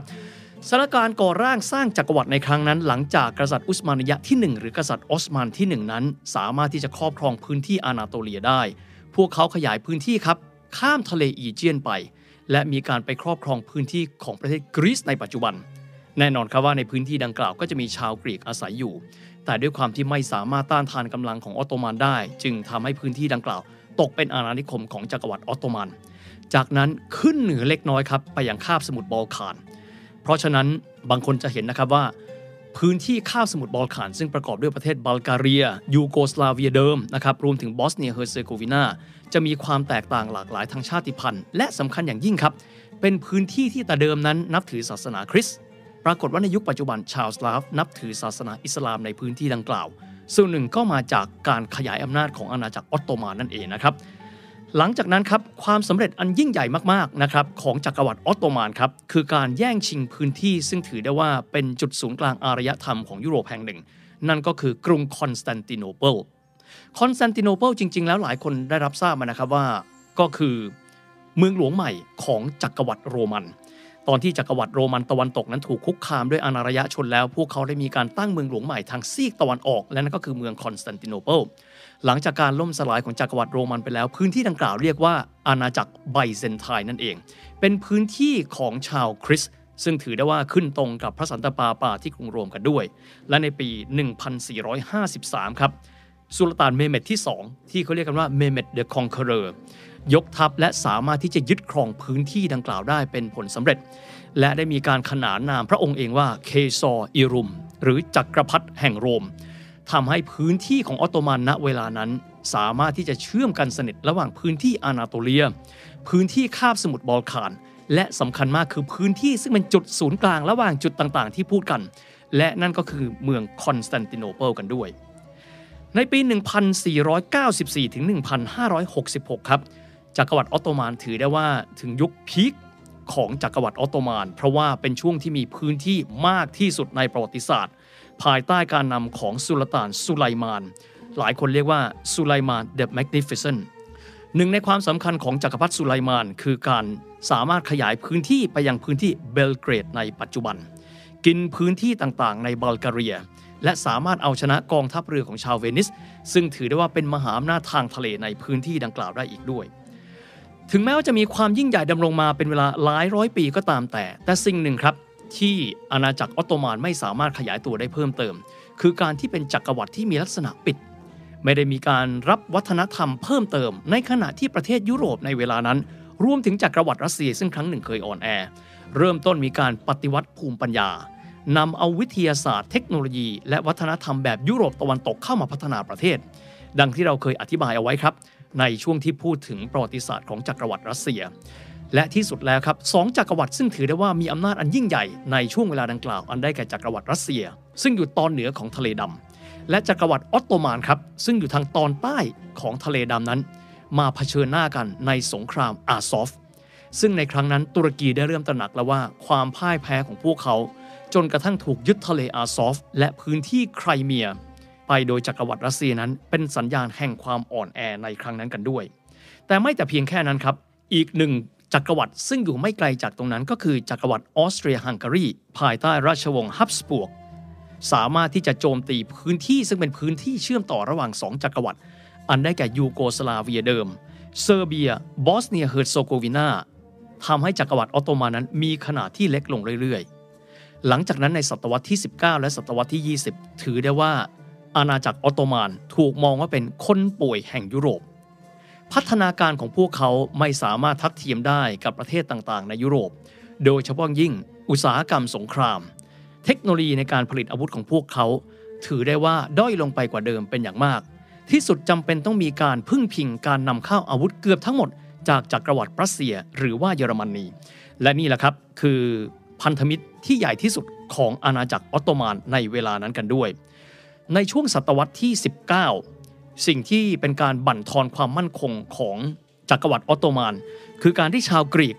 ได้มีการรวมตัวกันและมีการทำสงครามกันกับจักรวรรดิออตโตมันกรีซเองนั้นถือได้ว่าอยู่ภายใต้การปกครองของออตโตมันมาเป็นเวลาหลายศตวรรษด้วยกัน เพราะว่าเป็นประเทศเพื่อนบ้านที่มีชายฝั่งทะเล และมีเพียงแค่ทะเลเล็ก ๆ ก็คือทะเลอีเจียนคั่นเอาไว้เท่านั้น พวกเขาพยายามประกาศเอกราชจนมาบรรลุความสำเร็จในที่สุดในปี 1830 ตามมาด้วยความพ่ายแพ้ของจักรวรรดิออตโตมันต่ออีกหนึ่งชาติ ซึ่งต้องการที่จะปลดแอกตนเองจากการปกครองออตโตมันนั่นก็คือบัลแกเรีย ซึ่งเป็นเพื่อนบ้านทางตะวันตกเฉียงเหนือของออตโตมันกันด้วย และในเวลานั้นบรรดาข้าราชการของออตโตมันไม่ว่าจะเป็นฝั่งทหารหรือฝั่งพลเรือนเอง เริ่มมีความตระหนักแล้วว่า ความยิ่งใหญ่ในอดีตไม่สามารถที่จะค้ำจุน และต่อเนื่องความเจริญของจักรวรรดิออตโตมันเพิ่มเติมได้ในอนาคต จึงได้เริ่มต้นมีการวางแผนที่เรียกกันว่าทันซิมัต อันมีความหมายว่าการปฏิรูปครั้งใหญ่ในปี 1876 ผู้นำกลุ่มในการปฏิรูปทันซิมัตในครั้งดังกล่าว ส่วนหนึ่งครับ ก็คือกลุ่มที่เรียกกันว่ายังเติร์กยังเติร์กมีความหมายถึงข้าราชการ โดยเฉพาะยิ่งข้าราชการทหาร ที่มีแนวความคิดที่ทันสมัย และต้องการปรับปรุงประเทศให้มีความทันสมัยกันด้วย ในปี 1876 ครับ กลุ่มยังเติร์กซึ่งสำคัญมากๆ มีผู้นำอยู่ 3 คน ก็คือเขาเรียกกันว่า 3 ปาชา เป็นคนที่มีชื่อเหมือนกัน 3 คนก็คือชื่อปาชานั้นทำการรัฐประหาร และมีการทำให้สุลต่านอับดุลฮามิดที่ 2 นั้น จากเดิมอยู่ภายใต้ระบอบสมบูรณาญาสิทธิราชจำเป็นต้องถูกจำกัดพระราชอำนาจ เป็นกษัตริย์ภายใต้รัฐธรรมนูญในปี 1876 กันด้วย แต่ทั้งนี้ทั้งนั้นพระองค์ใช้เวลาเพียงแค่ 2 ปี ในการกอบกู้พระราชอำนาจของตนเองกลับมา และทำให้ตุรกีนั้น อยู่ภายใต้การปกครองแบบสมบูรณาญาสิทธิราชอีกครั้งหนึ่ง ตั้งแต่ปี 1878 ยาวนานจนกระทั่งถึงปี 1908 กันด้วย หลังจากในช่วงนั้นกลุ่มยังเติร์กเองยังไม่หมดอำนาจเสียทีเดียว ได้เริ่มต้นมีแนวความคิดในการที่จะรัฐประหารอีกครั้งหนึ่ง และท้ายที่สุดสามารถทำรัฐประหารสำเร็จ และมีการปลดสุลต่านอับดุลฮามิดที่ 2 ออกจากตำแหน่ง และมีการแต่งตั้งสุลต่านพระองค์ใหม่ คือสุลต่านเมห์เมดที่ 5 ขึ้นครองตำแหน่งสุลต่านแทนที่ และณเวลานั้นจักรวรรดิออตโตมันอยู่ภายใต้การปกครองแบบกษัตริย์ หรือสุลต่าน ภายใต้รัฐธรรมนูญกันด้วย การตัดสินใจครั้งสำคัญที่สุดครับของตุรกีณเวลานั้น คือการที่จักรวรรดิปรัสเซีย ซึ่งถือได้ว่าเป็นหนึ่งในพันธมิตรที่มีความเข้มแข็งมาก สร้างความสัมพันธ์ไปเรื่อยๆ จนกระทั่งได้มีการตกลงกันว่า หากมีสงครามครั้งใหญ่แล้ว พวกเขานั้นจะเป็นพันธมิตรซึ่งกันและกัน และนั่นก็คือการตัดสินใจที่นำไปสู่การล่มสลายของจักรวรรดิออตโตมัน นั่นก็คือการเข้าร่วมในสงครามโลกครั้งที่หนึ่งทั้งๆที่พวกเขานั้นไม่ได้มีความเข้มแข็งทางการทหารเหมือนกันกับอดีต ระบบทหารของจักรวรรดิออตโตมันในยุคใหม่ในทศวรรษที่ 19 และ 20 พึ่งพิงระบบการทหารและการฝึกทหารส่วนใหญ่เลย มาจากจักรวรรดิรัสเซีย อาวุธเกือบทั้งหมดไม่ว่าจะเป็นอาวุธหนักอาวุธเบา รวมถึงเรือเกือบทั้งหมดเลย เป็นการนำเข้าจากจักรวรรดิรัสเซียทั้งหมดเลย และก็จบลงด้วยความพ่ายแพ้ของอาณาจักรออตโตมันในสงครามโลกครั้งที่หนึ่งกันด้วย ความพ่ายแพ้ในครั้งนั้น ถือเป็นจุดเปลี่ยนของจักรวรรดิออตโตมันและประเทศตุรกี ซึ่งปัจจุบันเป็นสาธารณรัฐตุรกี แบบที่ไม่เหมือนเดิมอีกต่อไป ส่วนการเปลี่ยนแปลงดังกล่าวที่ต้องบอกว่าเป็นหนึ่งในต้นแบบของการปฏิรูป แบบถึงรากถึงโคนนั้นประกอบไปด้วยอะไรบ้าง ใครคือผู้นำการเปลี่ยนแปลงและการปฏิรูปในครั้งนั้น ตอนหน้าเรามาฟังกันครับ The Standard Podcast Eye Opening for your ears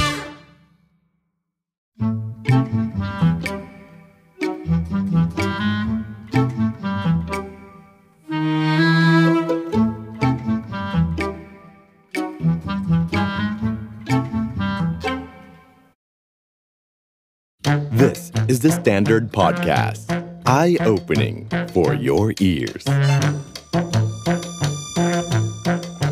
Minute History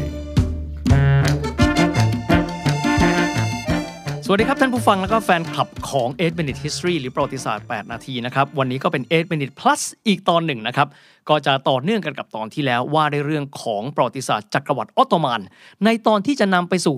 สาธารณรัฐตุรกีภายใต้การนำของมุสตาฟาเคมาล ที่เรารู้จักกันในนามของอตาเติร์กครับ ครั้งที่แล้วเราค้างเอาไว้ตรงการล่มสลายของจักรวรรดิออตโตมัน จากการพ่ายแพ้ในสงครามโลกครั้งที่หนึ่งนะครับในสงครามโลกครั้งที่หนึ่งอย่างที่ได้เคยเรียนไปแล้วครับพันธมิตรที่ใกล้ชิดที่สุดเลยนะครับของจักรวรรดิออตโตมันมีอยู่สองจักรวรรดิด้วยกัน อันได้แก่จักรวรรดิออสเตรียฮังการีซึ่งอยู่ไปทางตะวันตกเฉียงเหนือ ของจักรวรรดิออตโตมัน ก็คือประเทศออสเตรียฮังการีในปัจจุบัน อีกหนึ่งจักรวรรดิซึ่งถือได้ว่าเป็นพันธมิตรที่มีความใกล้ชิดโดยเฉพาะยิ่งในเชิงความมั่นคง นั่นก็คือจักรวรรดิรัสเซียหรือว่าเยอรมันนั่นเองครับ หลังจากการพ่ายแพ้ในครั้งนั้นครับทางด้านของตุรกีเอง แน่นอนว่าเป็นประเทศที่มีภูมิศาสตร์ที่ตั้ง อยู่ในพื้นที่เชิงยุทธศาสตร์ที่มีความสำคัญเป็นอย่างยิ่งครับ เพราะเป็นทางเชื่อมระหว่างยุโรปและเอเชีย โดยที่ใกล้ชิดกันกับคาบสมุทรบอลข่าน อันถือว่าเป็นปากประตูทางซีกตะวันออกของทวีปยุโรปกันด้วย นอกเหนือไปจากนี้ครับทิศตะวันตกของตุรกีครับยังเป็นพื้นที่ที่ติดกันกับพื้นที่ของคาบสมุทรอาระเบีย ถามว่ามีความสำคัญอย่างไร พื้นที่ดังกล่าวครับ เป็นพื้นที่ที่มีน้ำมันเป็นจำนวนมากมาย นอกเหนือไปจากนี้ยังกินพื้นที่ส่วนหนึ่งเลยนะครับของนครศักดิ์สิทธิ์หรือว่าเยรูซาเล็มกันด้วย หลังจากการพ่ายแพ้สงครามโลกครั้งที่ 1 ในปี 1919 ในครั้งนั้นเอง เป็นเรื่องปกติครับ ที่ผู้ชนะสงครามนั้นจะเข้ามาแล้วก็มีการตัดตุรกีในฐานะที่เป็นผู้แพ้สงครามนั้นออกเป็นส่วนๆครับ ไม่ว่าจะเป็นเรื่องของการเรื่องของความมั่นคงก็ดี เรื่องของการแบ่งแยกทรัพยากรธรรมชาติก็ดี หากมองแผนที่ตุรกีในเวลานั้นจะพบนะครับว่าศัตรูคู่อาฆาตของตุรกีมาตลอดเป็นศตวรรษศตวรรษก็คือกรีซเอง ได้มีการบุกเข้าไปในพื้นที่อิสเมียของตุรกี คือซีกตะวันออกของตุรกี ในขณะที่ฝรั่งเศสจะครอบครองพื้นที่ส่วนตะวันตกค่อนไปทางกลาง ในขณะที่อังกฤษเองที่เขาเรียกพื้นที่ British Mandatory เข้าไปครอบครองพื้นที่ส่วนตะวันตกของตุรกี มีความหมายว่าจะอยู่ใกล้ๆกันกับคาบสมุทรอาระเบีย ใครก็ตามครับที่ดูหนังเรื่อง Lawrence of Arabia อันเป็นหนังดังมากในยุคทศวรรษ 70 จะพบนะครับว่าเป็นเรื่องที่สายลับชาวอังกฤษก็คือ T.E. Lawrence นั้นให้ความช่วยเหลือกับชาวอาหรับก็คือรัฐอาหรับ ซึ่งณเวลานั้นรัฐอาหรับถือได้ว่าตกอยู่ภายใต้การปกครองของตุรกี และต้องการที่จะปลดแอกออกมา หลังจากที่ออตโตมันเองพ่ายแพ้สงครามเป็นที่เรียบร้อยไปแล้วครับ อังกฤษเองได้ดูแลพื้นที่ดังกล่าวในฐานะที่เป็นพื้นที่ยุทธศาสตร์สำคัญกันด้วย อีกหนึ่งพื้นที่ครับคือพื้นที่แอฟริกาเหนือครับบริเวณลิเบียโมร็อกโกตูนิเซีย พื้นที่ดังกล่าว อิตาลีในฐานะที่ณเวลานั้นเป็นผู้ชนะสงครามโลกครั้งที่หนึ่งมีการเข้าครอบครองพื้นที่แอฟริกาในตอนเหนืออีกด้วย แน่นอนครับว่าจักรวรรดิซึ่งครั้งหนึ่งเคยยิ่งใหญ่มากๆ อย่างออตโตมันเอง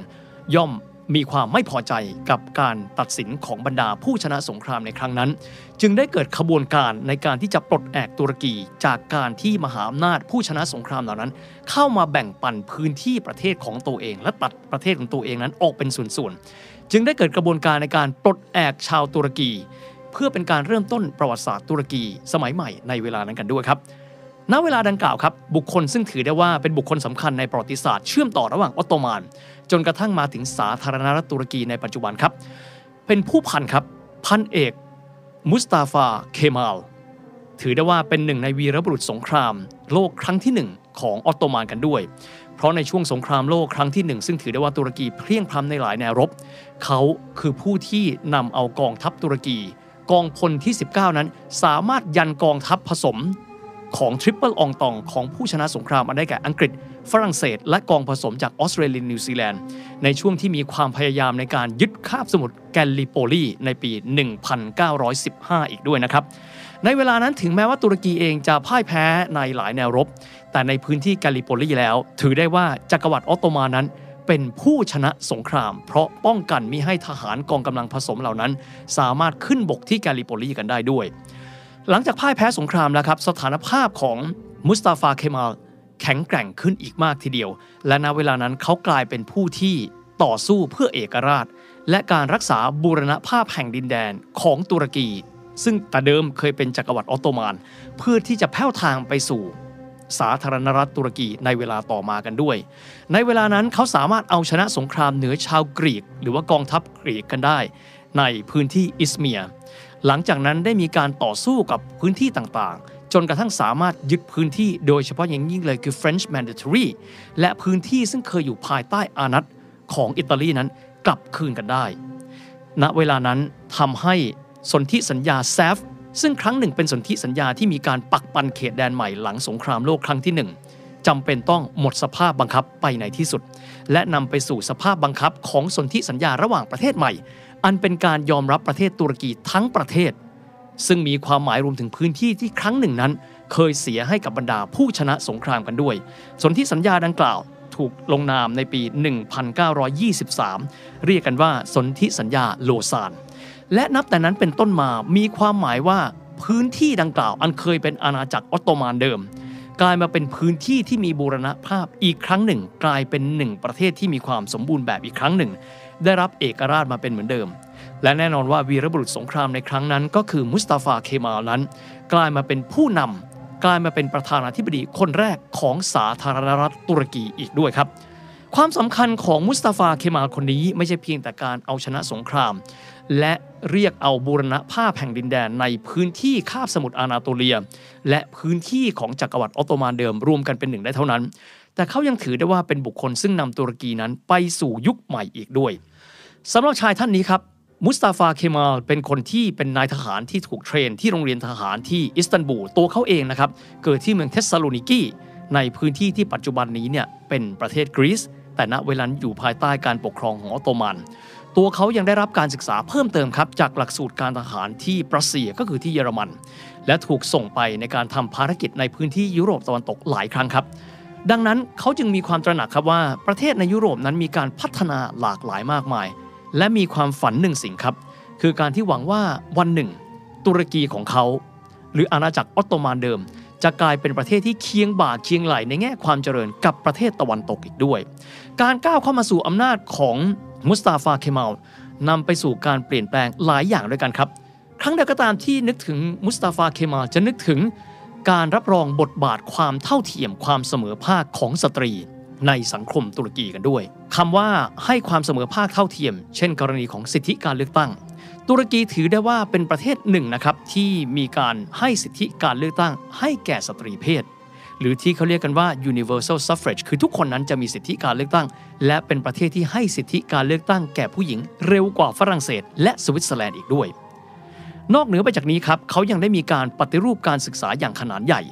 โดยที่เขามีการลดงบประมาณต่างๆ เช่นในเรื่องของการป้องกันประเทศลงอย่างมหาศาล เพื่อที่จะนำไปสู่การปฏิรูประบบการศึกษาในตุรกีอีกด้วยหนึ่งสิ่งครับที่มาพร้อมกับระบบการศึกษาในตุรกีนอกเหนือไปจากการที่ใช้หลักสูตรจากประเทศตะวันตก การเรียนภาษาตะวันตกแล้วเนี่ยยังเป็นการที่นำเอาตัวอักษรแบบโรมันเข้ามาใช้ในภาษาตุรกี แต่เดิมนั้นภาษาเติร์กถูกเขียนด้วยตัวอักษรอาหรับ แต่ก่อนนั้นภาษาเติร์กนั้นจะเป็นภาษาที่ใช้สคริปต์หรือว่าใช้ตัวอักษรแบบอาหรับิก ซึ่งทางด้านของมุสตาฟาเคมาลมองว่า สิ่งเหล่านี้เป็นการยากเกินไปที่จะทำให้ประชาชนนั้น สามารถเข้าถึงเนื้อหาการศึกษาได้ จึงมีการนำเอาตัวอักษรโรมันเข้ามาใช้ทำให้เด็กๆ สามารถที่จะศึกษาสิ่งต่างๆ ได้ง่ายขึ้น มุสตาฟาเคมาลเองยังเคยพูดว่า ตัวเขาเองจำเป็นต้องกลับมาเรียนภาษาใหม่ ในวัย 40 กว่าปี ในฐานะที่เป็นประธานาธิบดีของประเทศอีกด้วย อีกหนึ่งประเด็นของการปฏิรูปที่สำคัญและควรจะเอ่ยถึงก็คือการที่ศาสนาต่างๆ นั้นมีการอ้างสิทธิเหนือวิหารฮาเจียโซเฟีย ซึ่งครั้งหนึ่งก็เคยเป็นราชวังของคอนสแตนติโนเปิลมาก่อน ณเวลานั้นชาวคริสต์บอกว่าพื้นที่ตรงนี้เบื้องต้นทีเดียวถูกสร้างเป็นโบสถ์และวิหารของชาวคริสต์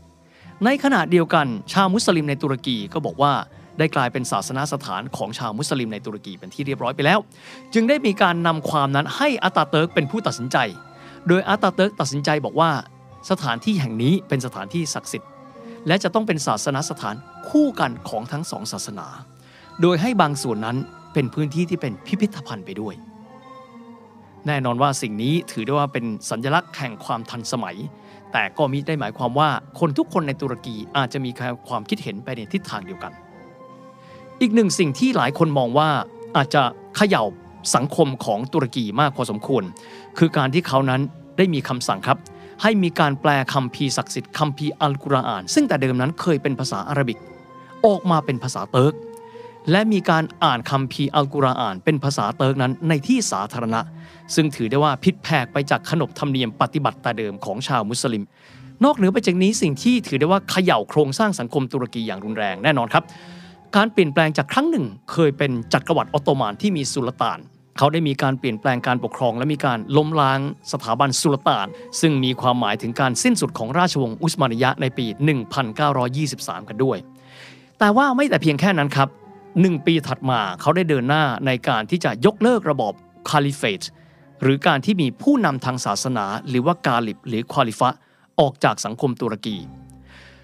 มองไปในด้านหนึ่งแล้วครับ เขาอาจจะกลายเป็นผู้นำซึ่งดูแล้วมีความทันสมัยในสังคมตุรกี แต่ขณะเดียวกัน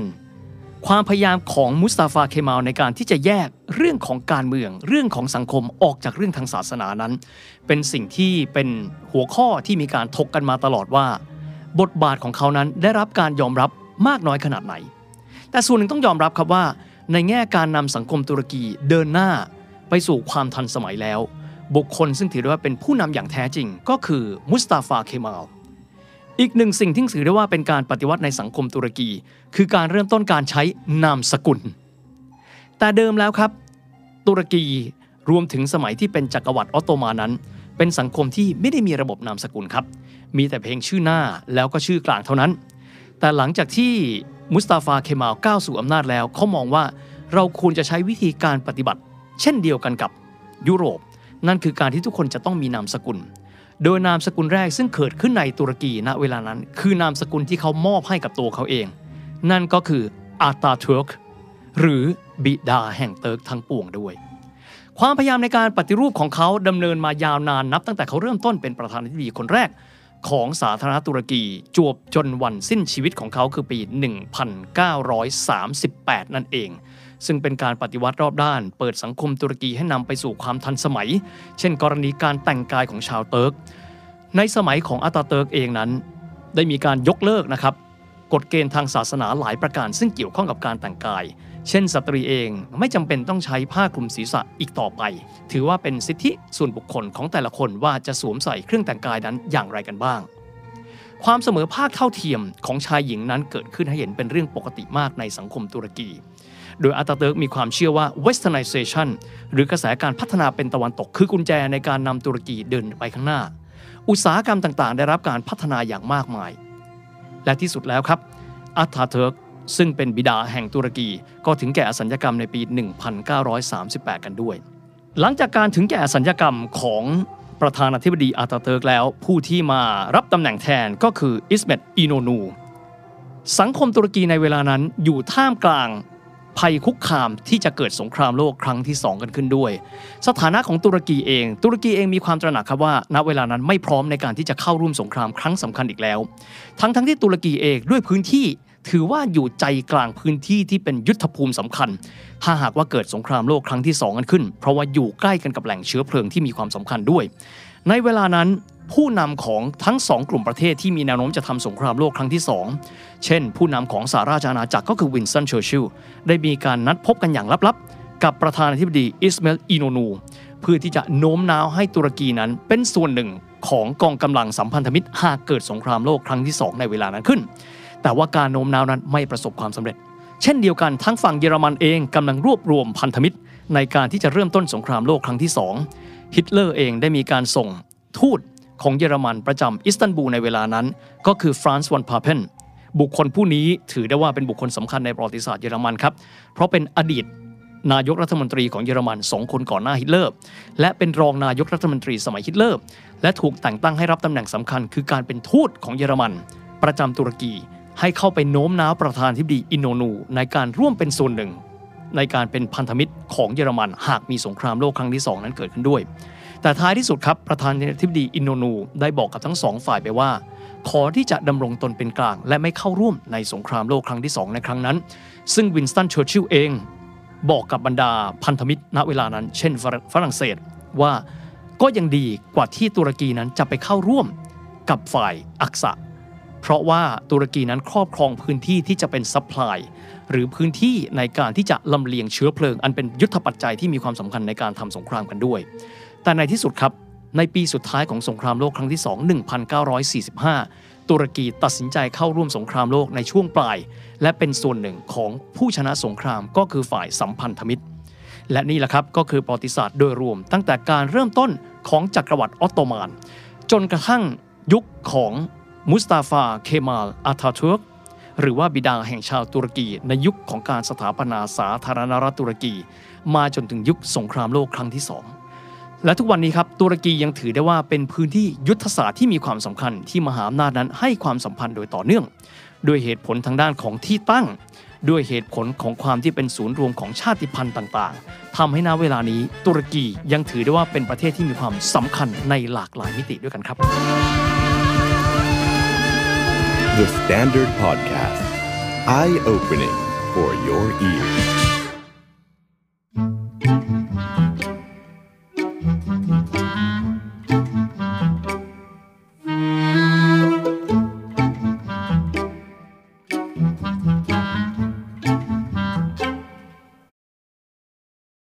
This is the Standard Podcast. Eye Opening for Your Ears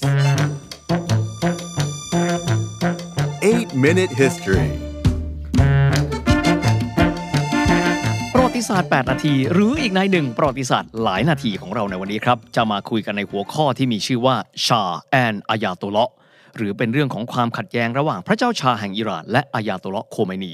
ความขัดแย้งของทั้งสองคนนี้ทำให้ประวัติศาสตร์ของอิหร่านนั้นเปลี่ยนแปลงไปอย่างไม่มีวันเหมือนเดิมอีกต่อไป และ เป็นการเปลี่ยนแปลงจุดยืนของอิหร่าน ซึ่งครั้งหนึ่งเคยเป็นพันธมิตรของชาติตะวันตก กลับกลายมาเป็นชาติซึ่งถือว่าเป็นปฏิปักษ์กับชาติตะวันตกอย่างเต็มที่ทีเดียว วันนี้จะมาพูดคุยถึงเรื่องของประวัติศาสตร์ยุคใกล้ ตั้งแต่การเปลี่ยนแปลงนับตั้งแต่การใช้ชื่อประเทศว่าเปอร์เซีย ไปสู่การใช้ชื่อว่าอิหร่านนั่นเองครับอิหร่านเองถือเป็นประเทศที่มีความสำคัญเนื่องจากภูมิศาสตร์ และก็ทรัพยากรธรรมชาติ ทรัพยากรธรรมชาติหลายคนคงจะทราบนะครับว่า อิหร่านนั้นเป็นประเทศที่มีทรัพยากรน้ำมันดิบจำนวนเยอะแยะมากมายกันด้วย แต่ในเชิงของภูมิศาสตร์แล้วครับ พื้นที่ที่เคยเป็นที่ตั้งของอาณาจักรเปอร์เซียแห่งนี้ มีความสำคัญเพราะตอนใต้นั้นเขามีอ่าวเปอร์เซีย บางคนก็เรียกกันว่าอ่าวอาระเบีย นอกเหนือไปจากนี้ทางด้านตอนเหนือของประเทศเอง ก็อยู่ไม่ไกลจากประเทศมหาอำนาจอย่างรัสเซียกันด้วยครับด้วยความที่ประเทศอิหร่านนั้นเต็มไปด้วยทรัพยากรน้ำมันครับทำให้หลังสงครามโลกครั้งที่หนึ่งนั้น อังกฤษเอง ได้มีความพยายามเข้าไปมีบทบาททางด้านของการเมืองอิหร่านกันด้วย สาเหตุเพราะต้องการทรัพยากรน้ำมันเหล่านี้ และได้มีการร่วมกันกับรัฐบาลของอิหร่านในเวลานั้น ก็คือรัฐบาลของราชวงศ์ปาลวี ในการที่จะทำบริษัทร่วมทุนที่มีชื่อว่า Anglo-Persian Oil Company หรือว่า APOC ซึ่งก็คือการสูบน้ำมันออกมาแล้ว โดยที่มีการแบ่งผลประโยชน์ให้อิหร่านเพียงแค่ 16%เท่านั้น ถามว่าน้อยขนาดไหน ถ้าหากว่าเทียบกันกับการบริษัทร่วมทุนระหว่างสหรัฐอเมริกา กับซาอุดีอาระเบีย ที่เรียกกันว่าบริษัทซาอุดีอารามโกซึ่งเป็นบริษัทที่มีขนาดใหญ่ที่สุดเป็นอันดับ 2 ของโลกในเวลานี้ ถือว่าผลตอบแทนที่อิหร่านได้รับนั้น 16%เป็นจำนวนน้อยอย่างมากๆทีเดียว ในแง่ของการเมืองครับ หลังสงครามโลกครั้งที่หนึ่งนั้น อิหร่านยังคงใช้ชื่อว่าเปอร์เซีย แล้วก็ได้กษัตริย์พระองค์ใหม่จากราชวงศ์ปาลวี มีพระนามว่าพระเจ้าเรซาชากันด้วย แต่ด้วยความที่พื้นที่ตั้งของอิหร่านนั้นเป็นพื้นที่ทางยุทธศาสตร์ครับทำให้คู่อำนาจทั้งสองขั้วอันเป็นคู่สงครามในสงครามโลกครั้งที่สองต้องการที่จะใช้อิหร่านนั้นเป็นทางผ่าน ฝ่ายหนึ่งครับคือทางด้านของเยอรมันเอง ต้องการที่จะใช้อิหร่านนั้นเป็นพื้นที่ในการลำเลียงกำลังพล รวมถึงสันพวุธต่างๆ เข้าไปสู่การโจมตีทางด้านตอนใต้ของรัสเซีย ในขณะที่อีกทางหนึ่งคือฝ่ายสัมพันธมิตรเอง ก็ต้องการที่จะได้อิหร่าน ในการที่จะตัด supply หรือตัดยุทโธปกรณ์ต่างๆ ของเยอรมนี และการส่งกำลังลำเลียงของตัวเองเข้าไปสู่พื้นที่ของสหภาพโซเวียต นอกจากนี้ยังต้องการพื้นที่อิหร่าน ในการที่จะเป็นทรัพยากรลำเลียงให้กับกองทัพของฝ่ายสัมพันธมิตรกันด้วย ท้ายที่สุดด้วยความที่พระเจ้าชาแห่งอิหร่านในเวลานั้น มีความสนิทชิดเชื้อกับกองกำลังฝ่ายอักษะทำให้ฝ่ายสัมพันธมิตรคืออังกฤษและฝรั่งเศส ซึ่งมีอิทธิพลในพื้นที่ดังกล่าวมาก่อนหน้าเยอรมัน มีการกดดันให้พระเจ้าชา สละราชบัลลังก์และมีการมอบราชบัลลังก์ให้กับโอรสหนุ่มวัย 21 ปี ของเรซาชา ซึ่งมีนามว่าโมฮัมเหม็ดเรซาปาลวี โมฮัมเหม็ดเรซาปาลวีเป็นพระเจ้าชา ซึ่งมีการศึกษาอย่างตะวันตกครับ ขึ้นครองราชแทนที่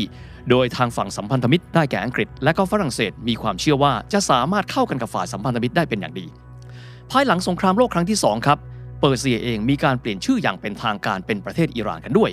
และมีการเริ่มต้นระบอบประชาธิปไตยที่มีการเลือกตั้ง โดยมีพระเจ้าโมฮัมเหม็ดเรซาปาลวีนั้นทรงเป็นประมุขกันด้วย แต่ทั้งนี้เป็นแต่เพียงประมุขในนาม เป็นประมุขที่เรียกกันว่าเป็น head of state ที่ไม่ได้มีความยุ่งเกี่ยวกับการเมืองและการบริหารกันด้วย แน่นอนที่สุดครับว่าอิหร่านในช่วงเวลาดังกล่าวก็เหมือนกันกับประเทศหลากหลายประเทศหลังสงครามโลกครั้งที่ 2 ที่เป็นประเทศที่เสมือนอยู่บนทางแยกว่าจะมีการเดินหน้าประเทศอย่างไรกันบ้างเราผู้นำทางศาสนาอิสลามนิกายชีอะในอิหร่านเอง หรือที่เรียกกันว่ากลุ่มอายาตุลเลาะรวมถึงสาวกกลุ่มเคร่งศาสนาเอง ต้องการที่จะปรับอิหร่านนั้นให้เป็นสาธารณรัฐอิสลาม ท่ามกลางบรรยากาศที่มีอีกฝ่ายหนึ่งของประเทศที่ต้องการพัฒนาประเทศนั้นให้มีความทันสมัยกันด้วย ในเชิงการเมืองแล้วครับ ณ เวลานั้นอิหร่านเองมีการเลือกตั้งตำแหน่งนายกรัฐมนตรี โดยที่ผู้ชนะการเลือกตั้งในเวลานั้น ได้แก่โมฮัมเหม็ด มอสซาเดกสำหรับนโยบายอันสำคัญของโมฮัมหมัด มอสเดกซึ่งถือได้ว่าได้รับความนิยมมากมายมหาศาล คือความพยายามในการที่จะลดอิทธิพลของมหาอำนาจชาติตะวันตกในอิหร่านลง โดยเฉพาะอย่างยิ่งการประกาศนโยบายที่มีความชัดเจน ที่ต้องการจะยึดบริษัทน้ำมันอังกฤษอิหร่าน อันได้แก่ชื่อใหม่คือ Anglo Iranian Oil Company นั้น กลับมาเป็นของรัฐบาลอิหร่านโดยสมบูรณ์แบบ ซึ่งความต้องการในส่วนนี้ทำให้อายาโตละโอบอลกาเซมกาชานี ซึ่งเป็นประธานสภาในเวลานั้น มีความเห็นที่ตรงกัน โดยเฉพาะอย่างยิ่งความพยายามในการลดบทบาทของชาติตะวันตก โดยในเวลาดังกล่าว ในทศวรรษที่ 50 มอสเด็กชนะการเลือกตั้งเป็นนายกรัฐมนตรี และเริ่มต้นมีการออกกฎหมายในการแปรสภาพหรือ nationalize บริษัท Anglo Iranian Oil Company เป็นบริษัทแห่งชาติของอิหร่านให้ได้สมบูรณ์แบบ ซึ่งแน่นอนที่สุดครับว่ายังความไม่พอใจเป็นอย่างยิ่งให้กับรัฐบาลของอังกฤษกันด้วย ณ เวลานั้นอังกฤษโดยนายกรัฐมนตรีเคลเมนต์แอตต์ลีได้มีการตอบโต้ เช่น การไม่ให้ชาติพันธมิตรต่างๆ ของอังกฤษ สหรัฐอเมริกา และชาติตะวันตกนั้น ซื้อน้ำมันดิบจากอิหร่าน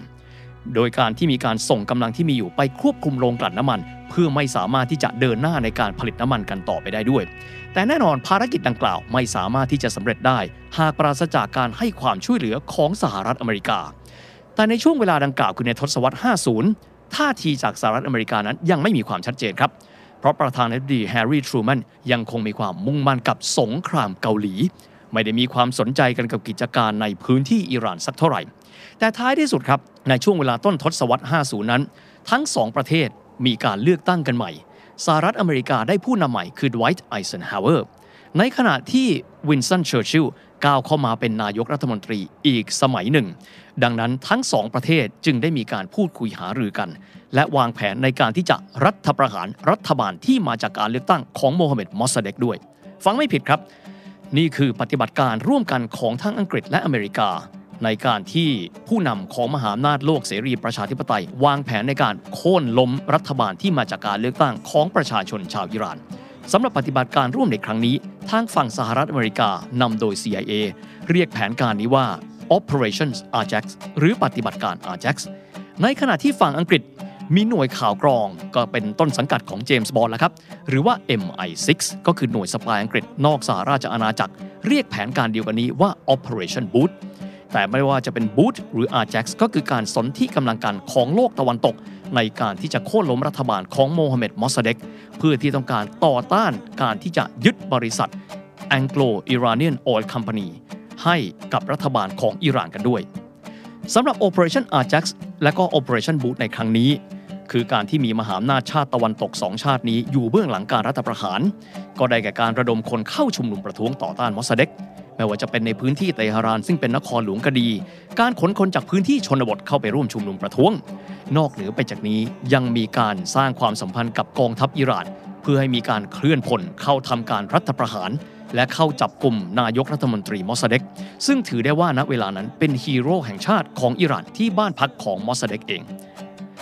ความจริงในข้อนี้คือสิ่งที่ทั่วโลกคลางแคลงใจว่า ปฏิบัติการอาแจ็กสบูตนั้นเป็นความพยายามของทั้งสองชาตินี้จริงหรือ ในช่วงทศวรรษที่ 50 นั้น ความพยายามในครั้งนี้ถือเป็นความลับสุดยอด มีชั้นความลับระดับสูงสุดที่เขาเรียกกันว่า classified แต่เมื่อไม่ถึง 10 ปีมานี้ CIA เองได้มีการปลดชั้นความลับของเอกสารดังกล่าว หรือที่เรียกกันว่า declassify เป็นการยืนยันว่าทั้งสองชาตินี้ อยู่เบื้องหลังการรัฐประหารของรัฐบาลของโมฮัมเหม็ดมอสซาเดกจนกระทั่งทำให้มอสซาเดกนั้น เสียอำนาจและทั้งสองชาติสามารถที่จะมีอำนาจในอิหร่านได้ต่อไปด้วย แต่เชื่อไหมครับว่าสองมหาอำนาจซึ่งถือได้ว่าชนะหมากกระดานดังกล่าวได้ หารู้ไหมว่าชัยชนะบนหมากเกมนั้นนำมาซึ่งความตึงเครียดในอีก 15 ปีต่อมาด้วย หลังการรัฐประหารในปี 1953 ครับ สิ่งที่มหาอำนาจชาติตะวันตกจะต้องคิดต่อไปก็คือว่าอิหร่านจะต้องถูกปกครองด้วยระบอบใด จึงจะสามารถที่จะเอื้อผลประโยชน์ของพวกเขาในภูมิภาค ตะวันออกกลาง โดยเฉพาะยิ่งในตัวอิหร่านเองได้ พวกเขาจึงได้มีการวางแผนครับให้อิหร่านนั้นเปลี่ยนแปลงระบอบการปกครองจากเดิม เป็นระบอบประชาธิปไตย เข้าสู่ระบอบราชาธิปไตย โดยมีประมุขของอิหร่านในเวลานั้น คือพระเจ้าชาโมฮัมเหม็ดเรซาขึ้นครองราชมีอำนาจในการบริหารโดยเบ็ดเสร็จกันด้วย แรกทีเดียวพระเจ้าชาโมฮัมเหม็ดเรซาเอง มีความรู้สึกคลางแคลงใจกับแผนการในครั้งนี้ และมีความลังเลใจในการที่จะก้าวเข้าสู่อำนาจในการเป็นผู้บริหารประเทศด้วยพระองค์เองกันด้วย เพราะพระองค์เองมีความเห็นด้วยกับรัฐบาลของมอสเด็กเพราะเชื่อว่าชาติตะวันตกกำลังสูบทรัพยากรของอิหร่านไปอย่างไม่มีวันจบวันสิ้น แต่ในที่สุดแล้วนายพลฟัสโดโลซาเฮดี ซึ่งถือได้ว่าเป็นพันธมิตรอันมีความใกล้ชิดกับอังกฤษและอเมริกา ได้มีการถวายคำแนะนำและบอกกับพระเจ้าชาแห่งอิหร่านว่า พระองค์ก็เล่นบทของพระองค์ไปเถอะ พระเจ้าชาจึงมีความจำยอมและก้าวเป็นผู้นำโดยสมบูรณ์แบบของอิหร่านนับแต่นั้นสืบมา The Standard Podcast. Eye opening for your ears.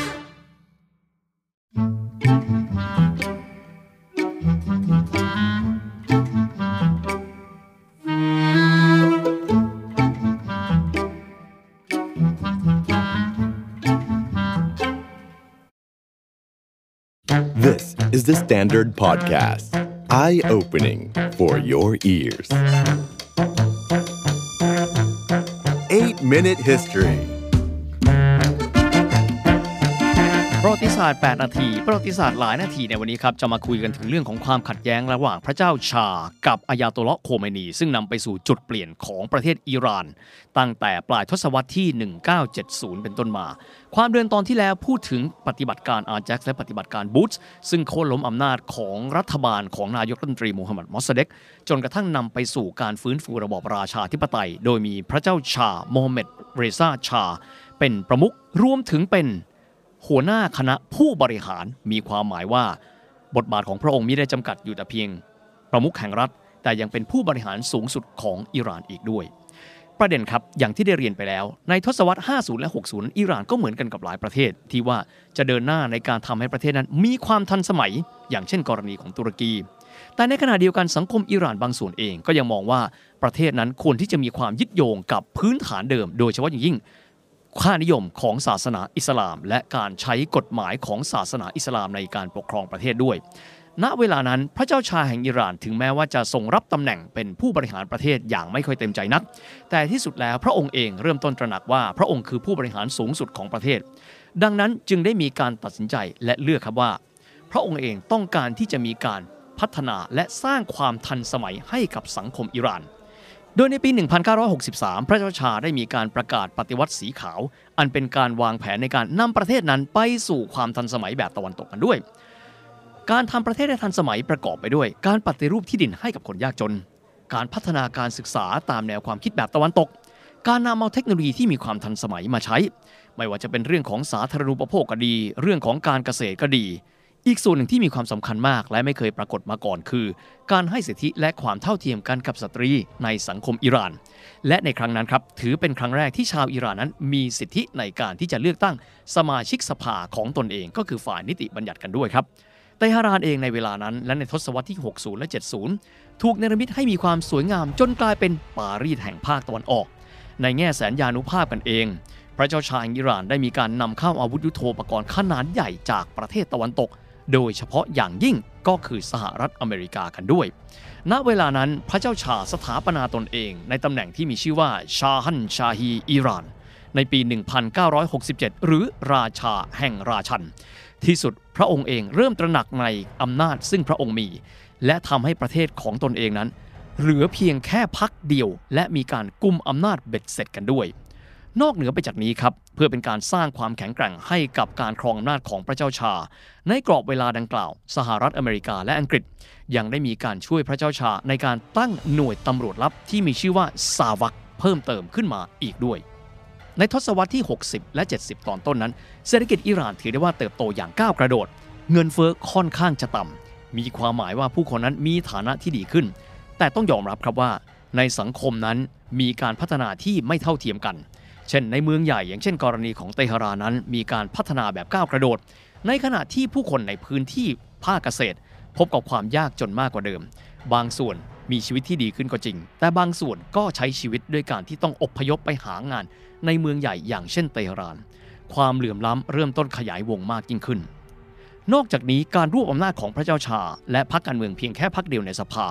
ทำให้มีการคอร์รัปชันที่มากขึ้นเรื่อยๆ พระเจ้าชาเริ่มต้นลุกแก่อำนาจ ในเชิงการเมืองแล้ว มีการกำจัดศัตรูทางการเมือง ใครก็ตามที่ไม่เห็นด้วย จะถูกส่งไปทรมานที่เรือนจำและบางครั้งก็ถูกสังหารฆ่าทิ้ง โดยหน่วยตำรวจรับกันด้วย การปฏิวัติสีขาวนั้นถึงแม้ว่าจะเป็นประโยชน์ในหลากหลายส่วนด้วยกัน แต่ไม่ได้มีความหมายว่าสังคมอิหร่านโดยรวมนั้น จะเห็นพ้องต้องกันกับทิศทางของพระเจ้าชา และผู้ที่แสดงออกอย่างโจ่งแจ้งว่าไม่เห็นด้วย ก็คืออายาโตเลาะจากเมืองคุม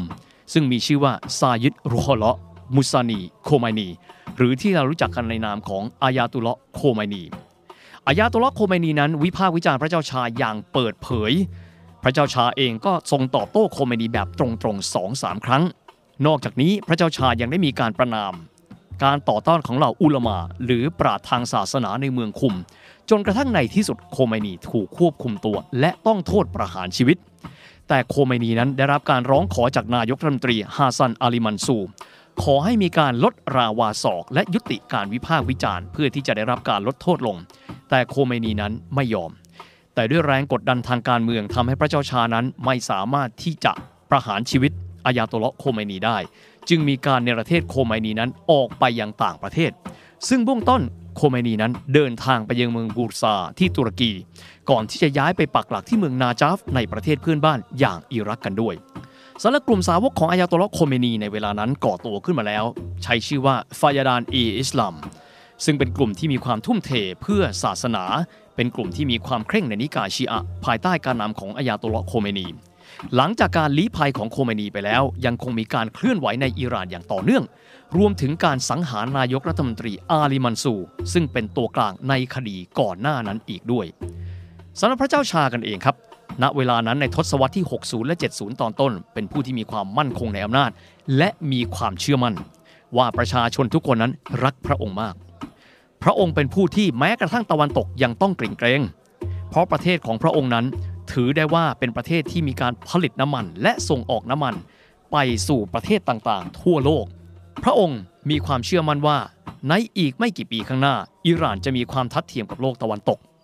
และถ้าเกิดว่า ผ่านไปอีกไม่กี่ทศวรรษ อิหร่านจะต้องยิ่งใหญ่แม้กระทั่งเคียงบ่าเคียงไหลกับโลกตะวันตก หรือแม้กระทั่งมากกว่ากันด้วย ในทศวรรษ 1973 อิหร่านถือได้ว่าเป็นส่วนหนึ่งของกลุ่มประเทศผู้ส่งออกน้ำมันหรือโอเปกความพยายามของอิหร่านในการลดการผลิตน้ำมันในครั้งนั้นร่วมกันกับสมาชิกของกลุ่มโอเปกทำให้ราคาน้ำมันนั้นปรับตัวสูงขึ้น 4 เท่า ภายในกรอบเวลาสั้นๆ เท่านั้น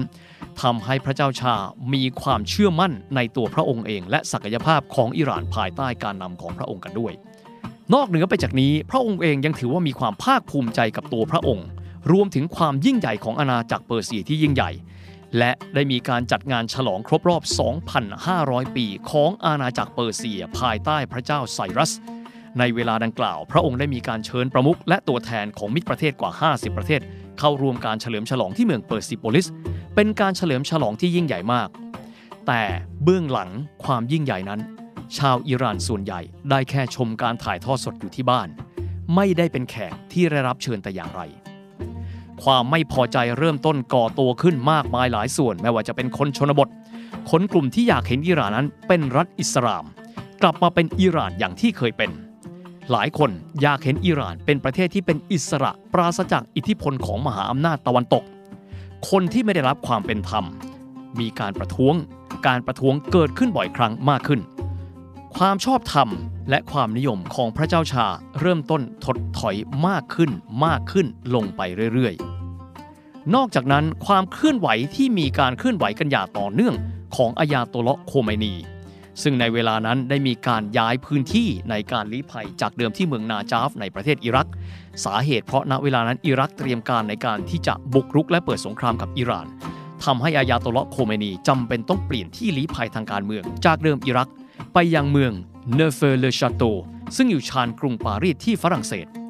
การย้ายไปในครั้งนั้นทำให้อายาโตลาะโคเมนี กลายเป็นสปอตไลท์ดวงใหม่ของโลกในเวลานั้น ท่ามกลางความเสื่อมโทรมของระบอบพระเจ้าชา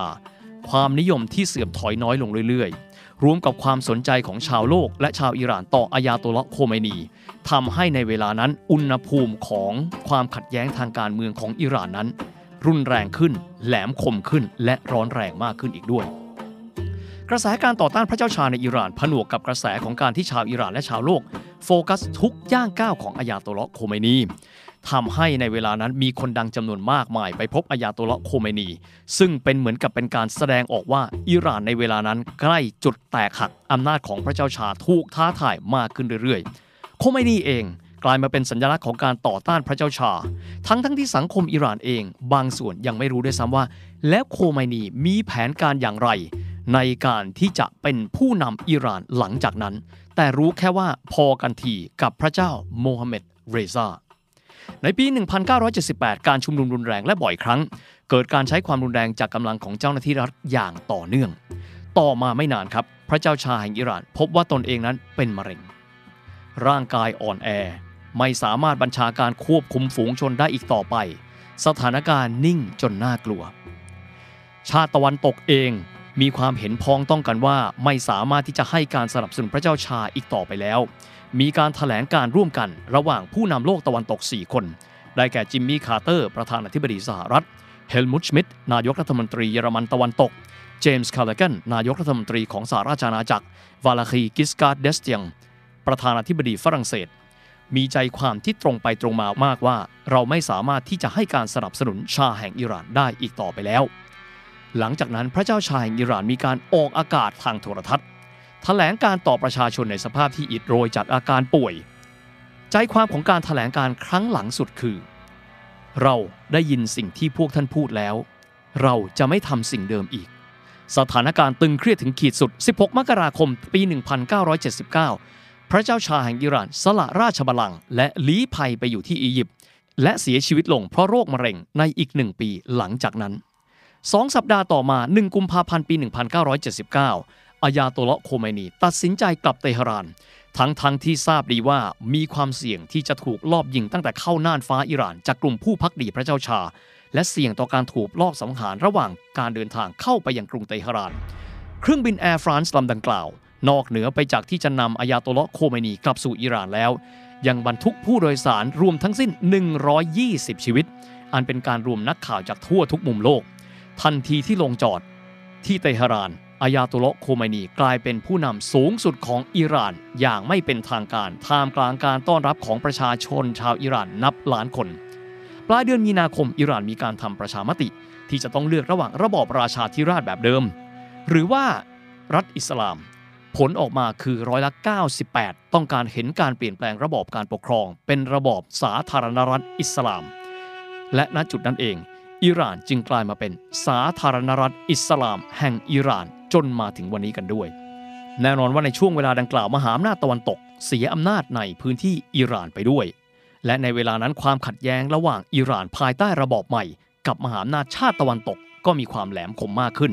จนกระทั่งนำไปสู่เหตุการณ์ ที่กลุ่มนักศึกษาอิหร่านนั้นจับเจ้าหน้าที่การทูตอเมริกันในสถานทูตรวม 52 คน โดยกลุ่มนักศึกษาดังกล่าวให้เหตุผลว่าสหรัฐครั้งหนึ่งเคยล้มล้างการปกครองระบอบประชาธิปไตยของโมฮัมเหม็ดมอสซาเดก ในปี 1953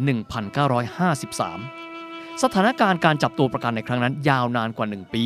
ท่ามกลางความพยายามในการให้ความช่วยเหลือ เช่น ปฏิบัติการกรงเล็บอินทรีหรือ Operation Eagle Claw ในเดือนเมษายน